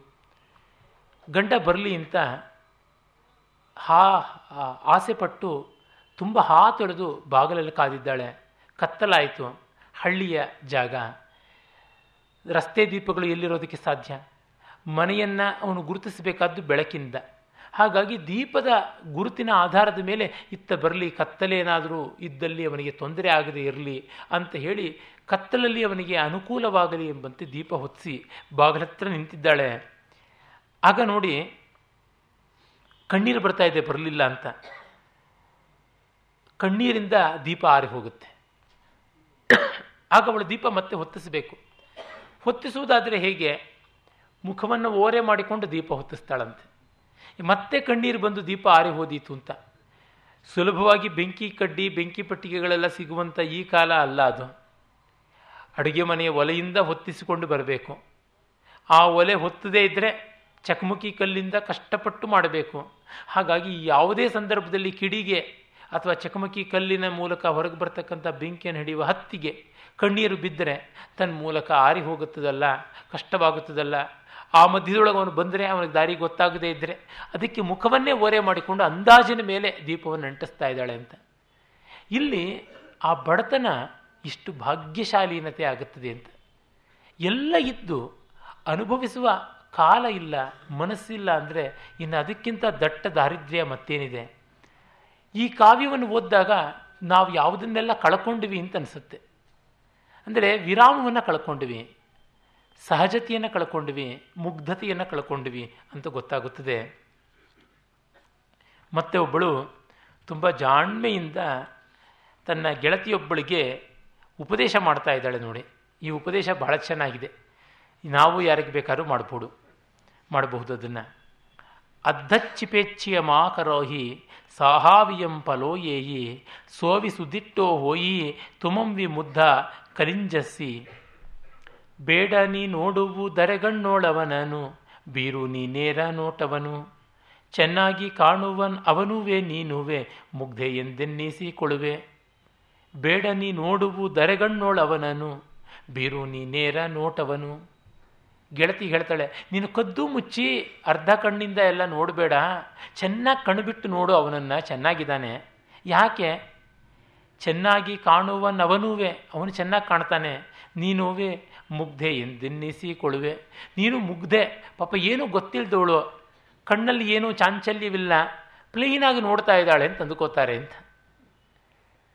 ಹೀಗೆ ಆ ಥರ ಮಾಡ್ಬೋದು.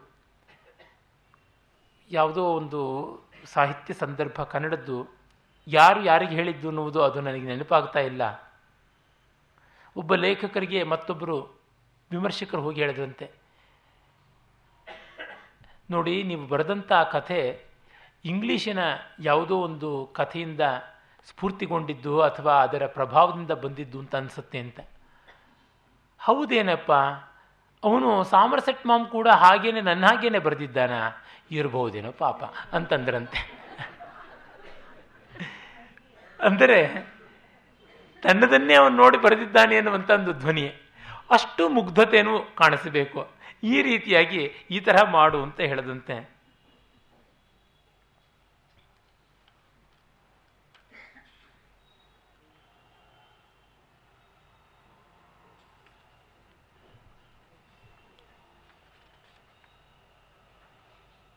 ಮತ್ತೊಂದು ತುಂಬ ಸುಂದರವಾದ ಚಿತ್ರ. ಅನ್ಯಾಯ ಇದೆ ಒಂದಷ್ಟು, ನೋವಿದೆ. ಆದರೆ ನೋವಿನಲ್ಲಿ ಒಂದು ನಲಿವಿದೆ ಅಂತ. ಇಂಗ್ಲೀಷ್ನಲ್ಲಿ ಒಂದು ಗಾದೆ ಇದೆ. ಎಷ್ಟು ನಷ್ಟ ಆದರೂ, ಒಂದು ಸ್ವಲ್ಪ ಆದರೂ ಲಾಭ ಆಗಿಯೇ ಆಗುತ್ತೆ ಅಂತ. ಆ ತರಹ ಇಲ್ಲಿ. ಸವ್ವಸ್ಸಮ್ಮಿವಿದದ್ದೇ ತಹವಿಹು ಯಸ್ಸ ನಿವ್ವುದಿಚ್ಚೇಯ ಜಂತೇಣ ಗಾಮಡಾಹೆ ಹತ್ತಾ ಹತ್ತಿಂಗ್ ಕುಡೋ ಗಯ್ಯೋ ಜನರೆಲ್ಲ ನೊಂದರು, ಊರೆಲ್ಲ ಬೆಂದರು, ನನ್ನದೇ ನಲಿದಿತ್ತದಂದು. ಗಡಿಗೆಯ ನೀರನ್ನು ಕೈಕೈಯ ಸೋಂಕಿಸಿ ನಾವಿಬ್ಬರೊಡನಿದೆವಾಗ ಜನರೆಲ್ಲ ನೊಂದರು, ಊರೆಲ್ಲ ಬೆಂದರು, ನನ್ನದೇ ನಲಿವಿದ್ದಿ ತಂದು. ಒಬ್ಬಳು ಹೇಳ್ಕೊತಾ ಇದ್ದಾಳೆ ಆವತ್ತು ಊರಿಗೆ ಬೆಂಕಿ ಬಿತ್ತಲ್ಲ. ಸರ್ವಸ್ವೇಪಿ ದಗ್ಧೆ, ತಥಾಪಿ ಖಲು ಹೃದಯಸ್ಯ ನಿರ್ವೃತಿರೇವ ಎತ್ತೇನ ಗ್ರಾಮದಾಹಿ ಹಸ್ತಾಹಸ್ತಿಕೆಯ ಕುಟೋ ಗೃಹೀತ. ಅಂದರೆ ಇಡೀ ಹಳ್ಳಿಗೆ ಬೆಂಕಿ ಬಿದ್ದು ಮನೆಗಳೆಲ್ಲ ಸುಟ್ಟರೂ ಕೂಡ ನನಗೆ ಮಾತ್ರ ಸಂತೋಷ ಆಯಿತು. ಯಾಕೆ ಅಂದರೆ ನನ್ನ ಪ್ರಿಯಕರ ನಾನು ಇಬ್ಬರು ಒಟ್ಟೊಟ್ಟಿಗೆ ಕೈ ಕೈ ಹಿಡಿದು ನೀರಿನ ಪಾತ್ರೆಗಳನ್ನು ತೊಗೊಂಡು ಬಂದ್ವಿ ಆರಿಸೋದಿಕ್ಕೆ ಅಂತ. ಈ ನೆಪದಲ್ಲಾದರೂ ಅವನ ಕೈ ಹಿಡಿದು ನೀರಿನ ಪಾತ್ರೆನ ಅವನ ತಲೆ ಮೇಲಿಟ್ಟ ನನ್ನ ಕೈಯಿಂದ ಎಟಕಿಸ್ಕೊಂಡ ಕೈಗೊಂಡು ಹೋದನಲ್ಲ ಅನ್ನುವಂಥ ಒಂದು ಸಂತೋಷ ಇದೆ ಅಂತ. ಅಂದರೆ ಇವೆಲ್ಲ ನಿತ್ಯ ಜೀವನದಲ್ಲಿ ನಡೆಯುವುದನ್ನು ಅಷ್ಟು ಪರಿಣಾಮಕಾರಿಯಾಗಿ ಶಾಶ್ವತೀಕರಣ ಮಾಡಿದೆಯಲ್ಲ. After all what is poetry immortality of mortality the most common thing will be uncommonly enshrined for eternity ಇನ್ನೇನಲ್ಲ. ತೀರ ತೀರ ಸಾಮಾನ್ಯವಾದದ್ದನ್ನು, ಅಸಾಮಾನ್ಯವಾದ ರೀತಿಯಲ್ಲಿ ಶಾಶ್ವತೀಕರಣ ಮಾಡುತ್ತಲ್ಲ, ಅದು ಕಾವ್ಯ, ಅದು ನಮಗಿಲ್ಲಿ ತೋರುತ್ತದೆ. ಪ್ರೀತಿ ಏಕೆ ಭೂಮಿ ಮೇಲಿದೆ ಅಂತ, ಒಂದು ಸಿನಿಮಾ ಬರುತ್ತೆ ಬರುತ್ತೆ ಅಂತ ನಾಲ್ಕು ವರ್ಷದಿಂದ ಪೋಸ್ಟರ್ ನೋಡ್ತಾನೇ ಇದ್ದೀನಿ. ಬೇಡ ಅಂದರೂ ಬೀದಿಗಳಲ್ಲಿ ರಾಚ್ತಾ ಇರುತ್ತೆ. ಇಲ್ಲಿ ಪ್ರೀತಿ ಏಕೆ ಹಾಳಾಗುತ್ತೆ, ಪ್ರೀತಿ ಏಕೆ ಬತ್ತಿ ಹೋಗುತ್ತದೆ ಎನ್ನುವುದನ್ನು ಒಂದು ಪದ್ಯ ಹೇಳುತ್ತೆ. ತುಂಬ ಚೆನ್ನಾಗಿದೆ. ಅದ್ದಂಸಣೇಣ ಪುತ್ತೈ ಸುಟ್ಟವಿ, ನೇಹಾಣು ಬಂಧ ಗಡಿಯಾಯಿ ಹತ್ತಗುಡ ಪಾಣಿ ಆಯಿಂ, ವಕಾಲೇಣ ಗಲಂತಿ ಪೇಮಾಯಿಂ. ಒಬ್ಬರನ್ನೊಬ್ಬರು ನೋಡದೆ ನುಡಿಯದೆ, ಬಹುಕಾಲವಾದರೆ ಮುಂದೆ. ಗಾಢವಾಗಿದ್ದರೂ ಅನುರಾಗ ಬಿಳಿಯದೆ ಬೊಗಸೆಯ ನೀರಿನ ತೆರೆದೆ. ಒಬ್ಬರನ್ನು ಒಬ್ಬರು ನೋಡದೆ ನುಡಿಯದೆ ಬಹುಕಾಲ ಇದ್ದರೆ, ಎಷ್ಟೇ ಗಾಢವಾಗಿ ಪ್ರೀತಿ ಇದ್ದರೂ ಬೊಗಸೆಯ ನೀರು ಇಳಿದು ಹೋಗೋ ಹಾಗೆ ಇಳಿದು ಹೋಗುತ್ತೆ ಪ್ರೀತಿ ಅಂತ. ಪರಿಶೀಲನೆ ಶಕ್ತಿ ತುಂಬ ಚೆನ್ನಾಗಿದೆ, ದೃಷ್ಟಾಂತ ಬಹಳ ಮನೋಹರವಾಗಿದೆ.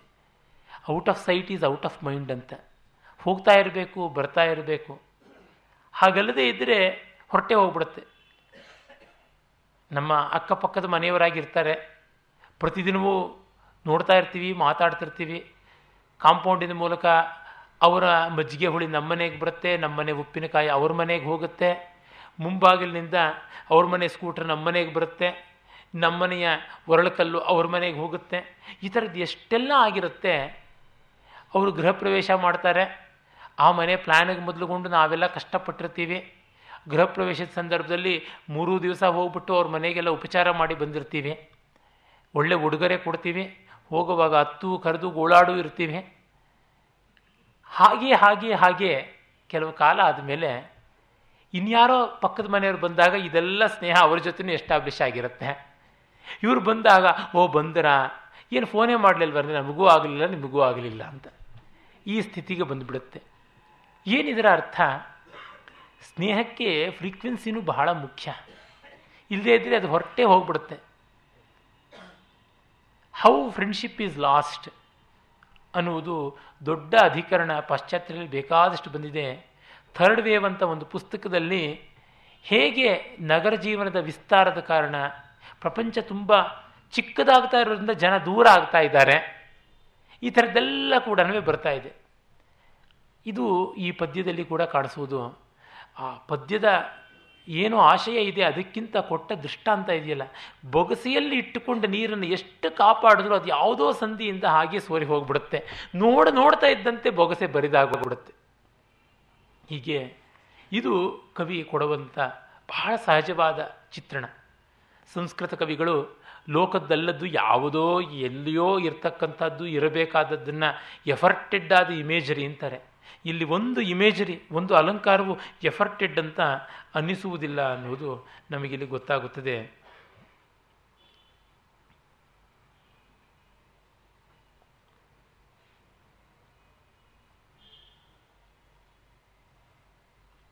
ಮತ್ತೆ ನೋಡಿ, ಇದು ಒಂದು ಲೋಕ ವಿಕೃತಿಯಾದರೂ ಅದೆಷ್ಟು ಚೆನ್ನಾಗಿ ಕವಿ ಚಿತ್ರಿಸಿದ್ದಾನೆ ಅಂತ ಸಮಾಜದಲ್ಲಿ ಒಳ್ಳೆಯದು ಮಾತ್ರ ಇಲ್ಲ ಕೆಟ್ಟದ್ದು ಇದೆ.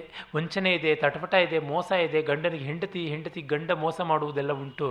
ಇಲ್ಲಿ ಹೆಣ್ಣು ಗಂಡಿಗೆ ಮೋಸ ಮಾಡುವಂಥದ್ದು, ಅದಕ್ಕೆ ಅವಳ ಸಖಿಯರೇ ಶಾಮೀಲಾಗುವಂಥದ್ದು ಒಂದು ಚಿತ್ರ ಬರುತ್ತೆ.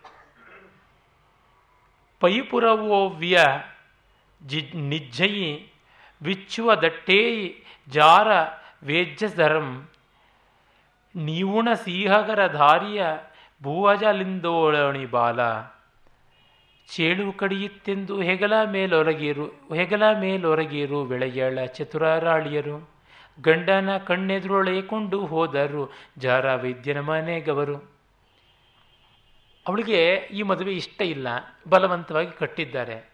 ಅವಳ ಗೆಳೆಯ ಒಬ್ಬ ವೈದ್ಯ. ಅವಳು ಮದುವೆಯಾಗಿ ಮನೆಗೆ ಬರ್ತಿದ್ದಂತೆ, ಅಯ್ಯೋ, ಚೇಳು ಕಚ್ಚಿತು ಅಂತ ಜ್ಞಾನ ತಪ್ಪಿ ಬಿದ್ದಳು. ಸಖಿಯರು ತಕ್ಷಣವೇ ಅವಳನ್ನು ಹೊತ್ಕೊಂಡು ವೈದ್ಯರ ಮನೆ ಕರ್ಕೊಂಡು ಹೋಗೋಣ ಅಂತ ಸ, ಸೇರಿಸ್ಬೇಕಾದ ಜಾಗಕ್ಕೆ ಬಂದು ಸೇರಿಸ್ಬಿಟ್ರು ಅಂತ. ಗಂಡನ ಎದುರಿಗೆ ಅವಳನ್ನು ರವಾನೆ ಮಾಡಿಬಿಟ್ರು ಅಂತ. ಇದು ಚಮತ್ಕಾರ. ಲೋಕದಲ್ಲಿ ಇದೂ ಸಾಧ್ಯ ಅಲ್ವೇ? ಹಾಗೂ ಉಂಟಲ್ವ ಅನ್ನುವಂಥದ್ದು. ಕಾವ್ಯ ಲೋಕದ ಯಾವುದನ್ನು ಬಿಡದೆ ಗ್ರಹಿಸಿ ತೋರ್ಪಡಿಸುತ್ತದೆ ಎನ್ನುವುದಕ್ಕೆ ಒಳ್ಳೆಯ ದೃಷ್ಟಾಂತವಾಗಿದೆ. ಮತ್ತೊಂದು ತುಂಬ ಚೆನ್ನಾದ ಲೋಕದೃಷ್ಟವೇ ಆದ ಹೃದಯವಾದ ಚಿತ್ರಣ.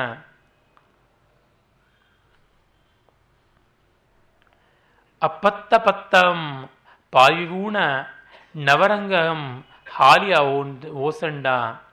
ವ ತಣುಯಿ ನ ಮಾಯಿ ರುಂದಾಸುಹಿ ಗಾಮರಚ್ಛಾಸು. ನೋಡು ಗೌಡರ ಸೊಸೆ ಎಂತೆಂತೋ ಕಡೆಗೊಮ್ಮೆ ಬಣ್ಣದ ಹೊಸ ಸೀರೆ ಉಟ್ಟು ಮೈ ತೆಳ್ಳಗಿದ್ದರೂ ಓಡಾಡುತ್ತಿರುವಳು ತಿರುವಾಳು ಬೀದಿಯೇ ಸಾಲದೆನ್ನುವಂತೆ. ನಮ್ಮೂರ ಗೌಡರ ಸೊಸೆ, ಊರ ಯಜಮಾನನ ಹೆಂಡತಿ ಸೊಸೆ, ಎಂತೆಂತೋ ಕಡೆಗೊಮ್ಮೆ ಬಣ್ಣದ ಹೊಸ ಸೀರೆ ಉಟ್ಟು, ಬಣ್ಣದ ಸೀರೆ ಉಟ್ಟುಕೊಂಡು ಮೈ ತೆಳ್ಳಗಿದ್ದರೂ ಓಡಾಡುತ್ತಿರುವಳು, ಬೀದಿಯೇ ಸಾಲದೆನ್ನುವಂತೆ. ತೆಳ್ಳಗಿದ್ದವಳಾದರೂ ಬೀದಿನೇ ಸಾಕಾಗೋಲ್ಲ ಅನ್ನುವಂತೆ ಹೊಸ ಸೀರೆ ಉಟ್ಟು ಹಾರಾಡಿಕೊಂಡು ಓಡಾಡ್ತಾ ಇದ್ದಾಳೆ ಅಂತ. ವಜ್ರದ ಮೂಗುಬಟ್ಟು ಹಾಕ್ಕೊಂಡವರಿಗೆ ನೆಗಡಿ ಜಾಸ್ತಿ ಅಂತ ಗಾದೆ ಇದೆಯಲ್ಲ. ಏನಾಯಿತು ಅಂತಂದಾಗ ಮೂಗುಬಟ್ಟು ಬಂದಿದೆ ಅಂತ. ಅದೇ ತರಹ ಹೊಸ ಗಡಿಯಾರ ಕೊಂಡವ್ರಿಗೂ ಅಷ್ಟೇ. ಮತ್ತೆ ಮತ್ತೆ ಟೈಮ್ ನೋಡ್ಕೋತಾ ಇರ್ತಾರೆ, ಕೈ ತಿರುಗಿಸ್ಕೋತಾ ಇರ್ತಾರೆ, ಇವೆಲ್ಲ ಕಾಣುವಂಥದ್ದೇನೆ. ಮತ್ತೆ ಮತ್ತೆ ಸವರ್ಕೋತಾ ಇರ್ತಾರೆ, ಸೆರಗನ್ನ, ಅಂಚನ್ನ, ಇತ್ಯಾದಿ ಇವೆಲ್ಲ ಇರುವಂಥದ್ದೇ. ಆದರೆ ಅದನ್ನು ಗಮನಿಸುವುದೇನೆ ಸ್ವಾರಸ್ಯ. ಕವಿತೆ ಗಮನದಲ್ಲಿಯೇ ಇರತಕ್ಕಂಥದ್ದು. ಮತ್ತೊಂದು ಪ್ರಣಯ ಪತ್ರ ಲೇಖನ, ಅದ್ಭುತವಾದ ಚಿತ್ರಣ. ವೇವರ ಸಿಣ್ಣ ಕರಂಗುಲಿ ಪರಿಗ್ರಹಕ್ಕಸಿ ಅಲೇಹಣಿ ಮಗ್ಗೆ, ಸೊತ್ತಿ ವ್ಯ ಣ ಸಮಪ್ಪಯಿ, ಪಿಯಾಸಿ ಲೇಹಮ್ಮಿ ಕಿಂಲಿಹೀಮೋ ಬೆವರುತ ನಡುಗುವ ಕೈಬೆರಳುಗಳೋಳು, ಜಾರುವ ಲೆಕ್ಕಣಿಕೆಯೊಳು. ಸ್ವಸ್ತಿಯೊಕ್ಕಣಿಕೆಯೇ ಮುಗಿಯದು ಸಖಿಯಂತು, ಓಲೆಯ ಬರೆಯುವೆ ನಿಂತು. ಪಾಪ ಪ್ರಥಮ ಪ್ರಣಯ ಪತ್ರ ಬರೀಬೇಕು. ಅವಳಿಗೆ ಏನಂತ ಬರೆಯೋದಕ್ಕೆ ಹೋಗೋಣ ಅಂತ ಚಿಂತೆ. ಬೆವರೂತ ನಡಗುವ ಕೈ ಬೆರಳುಗಳವಳು ಜಾರುವ ಲೆಕ್ಕಣಿಕೆಯೋಳು. ಕೈ ಬೆವರ್ತಾ ಇದೆ, ಮೈ ನಡುಗ್ತಾ ಇದೆ. ಜಾರ್ತಾ ಇದೆ ಲೇಖನಿ. ಅದರೊಳಗೆ ಸ್ವಸ್ತಿಯ ಒಕ್ಕಣಿಕೆಯನ್ನೇ ಬರೆಯೋಕ್ಕಾಗ್ತಾ ಇಲ್ಲ. ನಮ್ಮ ಹಳೆ ಕಾಲದ ಪತ್ರಗಳಲ್ಲಿ ಕ್ಷೇಮ ಅಂತ ಮೊದಲಿರ್ತಾ ಇತ್ತು. ಸಂಸ್ಕೃತದಲ್ಲಿ ಹಾಗೆ ಸ್ವಸ್ತಿ ಅಂತ ಬರಿತಾ ಇದ್ರು. ಈ ಶಾಸನಗಳಲ್ಲಿ ನೋಡಿದರೆ ಗೊತ್ತಾಗುತ್ತೆ.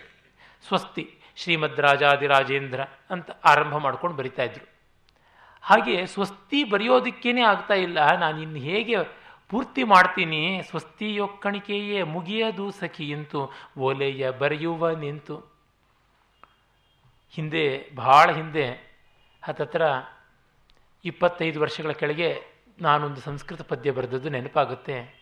ವಿಲಿಕಾಮಿ ಮಾರ್ಜಯಾಮಿ, ಕ್ಷಿಪಾಮಿ, ಗ್ರಂಥಾವನ್ ಗ್ರಂಥಾನ್ ವಲೋಕಯಾಮಿ ನಾನು ಎಸಿತೀನಿ ತಿದ್ದುತ್ತೀನಿ, ತೀಡ್ತೀನಿ, ಪುಸ್ತಕ ನೋಡ್ತೀನಿ, ಕಿಟಕಿ ನೋಡ್ತೀನಿ, ಏನೆಲ್ಲ ಮಾಡ್ತೀನಿ. ಆದರೂ ಸಖಿ, ಹೇಗೆ ಅವನನ್ನು ಸಂಬೋಧಿಸಬೇಕು ಪ್ರಿಯನನ್ನು ಅಂತಲೇ ಗೊತ್ತಾಗದೆ ನೂರಾರು ಪತ್ರಗಳು ಹಾಗೆ ವೇಸ್ಟ್ ಆಗ್ತಾ ಇವೆ ಅಂತ.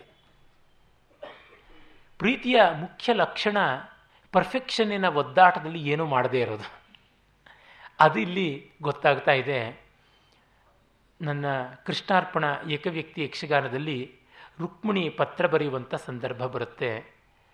ಏನೆಂದೊರೆಯಲಿ, ಏನೆಂದರುಹಲಿ, ಏನೆಂದಳಲಿಡಲಿ, ಲಜ್ಜೆಯ ಮಜ್ಜಿಗೆ ಒಲುಮೆಯ ಹಾಲು, ಸಜ್ಜು ನಿನ್ನ ಪಾಲು, ಜೀವನವಿದು ನವನೀತ ವಿನೀತ, ಕಾವುದು ಇವುದು ಕಾಂತ್ ನಾಥ, ಬಾಳಿನ ಹಾಳೆಗೆ ಬಾಳಿನ ಹಾಳೆಗೆ ಬಯಕೆಯ ಲೇಖನಿ ಮೇಳನವಾಗಿ, ಮೇಳನವಾಗಿಹುದು. ಗೋಳಿನ ಮಸಿಯಲಿ ನಾಳಿನ ಕನಸೆ ಓಲೆಯ ಬರೆದಿಹುದು. ಬರಿಯೋಲೆಯಿದೆ, ಹರಿಲೀಲೆಯಿದೆ, ತಳಮಳ ಕಡಲಿನ ಮೇಲೆ ಕಳವಳದೊಲವಿನ ಮಾಲೆ ಕಳವಳದ ಒಲವಿನ ಮಾಲೆ ಅಂತ. ರುಕ್ಮಿಣಿ ಕೃಷ್ಣನಿಗೆ ಹೇಗೆ ಪತ್ರ ಬರೆಯೋದು? ಏನೆಂದೊರೆಯಲಿ, ಏನೆಂದರುಹಲಿ? ಕುಮಾರವ್ಯಾಸನ ದ್ರೌಪದಿ ದುರ್ವಾಸರ ಆಗಮನದ ಕಾಲದಲ್ಲಿ ಕೃಷ್ಣನ ಧ್ಯಾನ ಮಾಡುವಾಗ ಅರಸುವೆನೆ ಪರಿಪೂರ್ಣ, ಕೇಳೆಂದರುಹುವೆನೆ ಸರ್ವಜ್ಞ ಅಂತಾಳೆ. ಹುಡ್ಕೋಣವ ನಿನ್ನನ್ನು ಅಂದರೆ ನೀನಿಲ್ಲದ ಜಾಗ ಯಾವುದು? ಹೇಳೋಣವಾ ಅಂದರೆ ನಿನಗೆ ತಿಳಿಯದ್ದು ಯಾವುದು? ಅರಹುವೆನೆ ಪರಿಪೂರ್ಣ, ಕೇಳೆಂದರಹುವೆನೆ ಸರ್ವಜ್ಞ. ಹೊರೆಯಲಾಗದು ಅರೆ ಸುಮ್ಮನೆ ಇರೋಕ್ಕೆ ನಮ್ಮ ಕೈಯಲ್ಲಾಗೋಲ್ಲ ಏನು ಮಾಡೋಣ ಅಂತ. ರುಕ್ಮಿಣಿಗೂ ಅಷ್ಟೇನೆ. ಕೃಷ್ಣನಿಗೆ ಗೊತ್ತಿಲ್ಲದ್ದು ಯಾವುದು?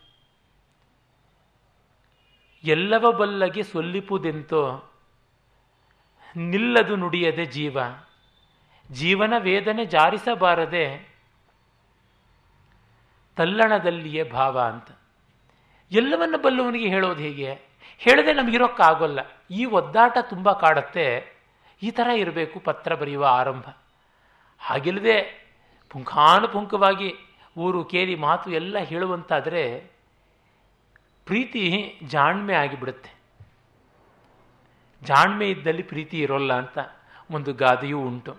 ಹಾಗಾಗುತ್ತದೆ, ಈ ಎಲ್ಲ ಹಿನ್ನೆಲೆಯಲ್ಲಿ ಗಾಹಾ ಸತ್ತಸೈಯನ್ನು ನೋಡಿದಾಗ ನಮಗೆ ತಿಳಿಯುತ್ತದೆ, ಅದರ ಅತಿಶಯವಾದ ಪರಿಣಾಮ ರಮಣೀಯತೆ ಯಾವ ಮಟ್ಟದ್ದು ಅಂತನ್ನುವಂಥದ್ದು.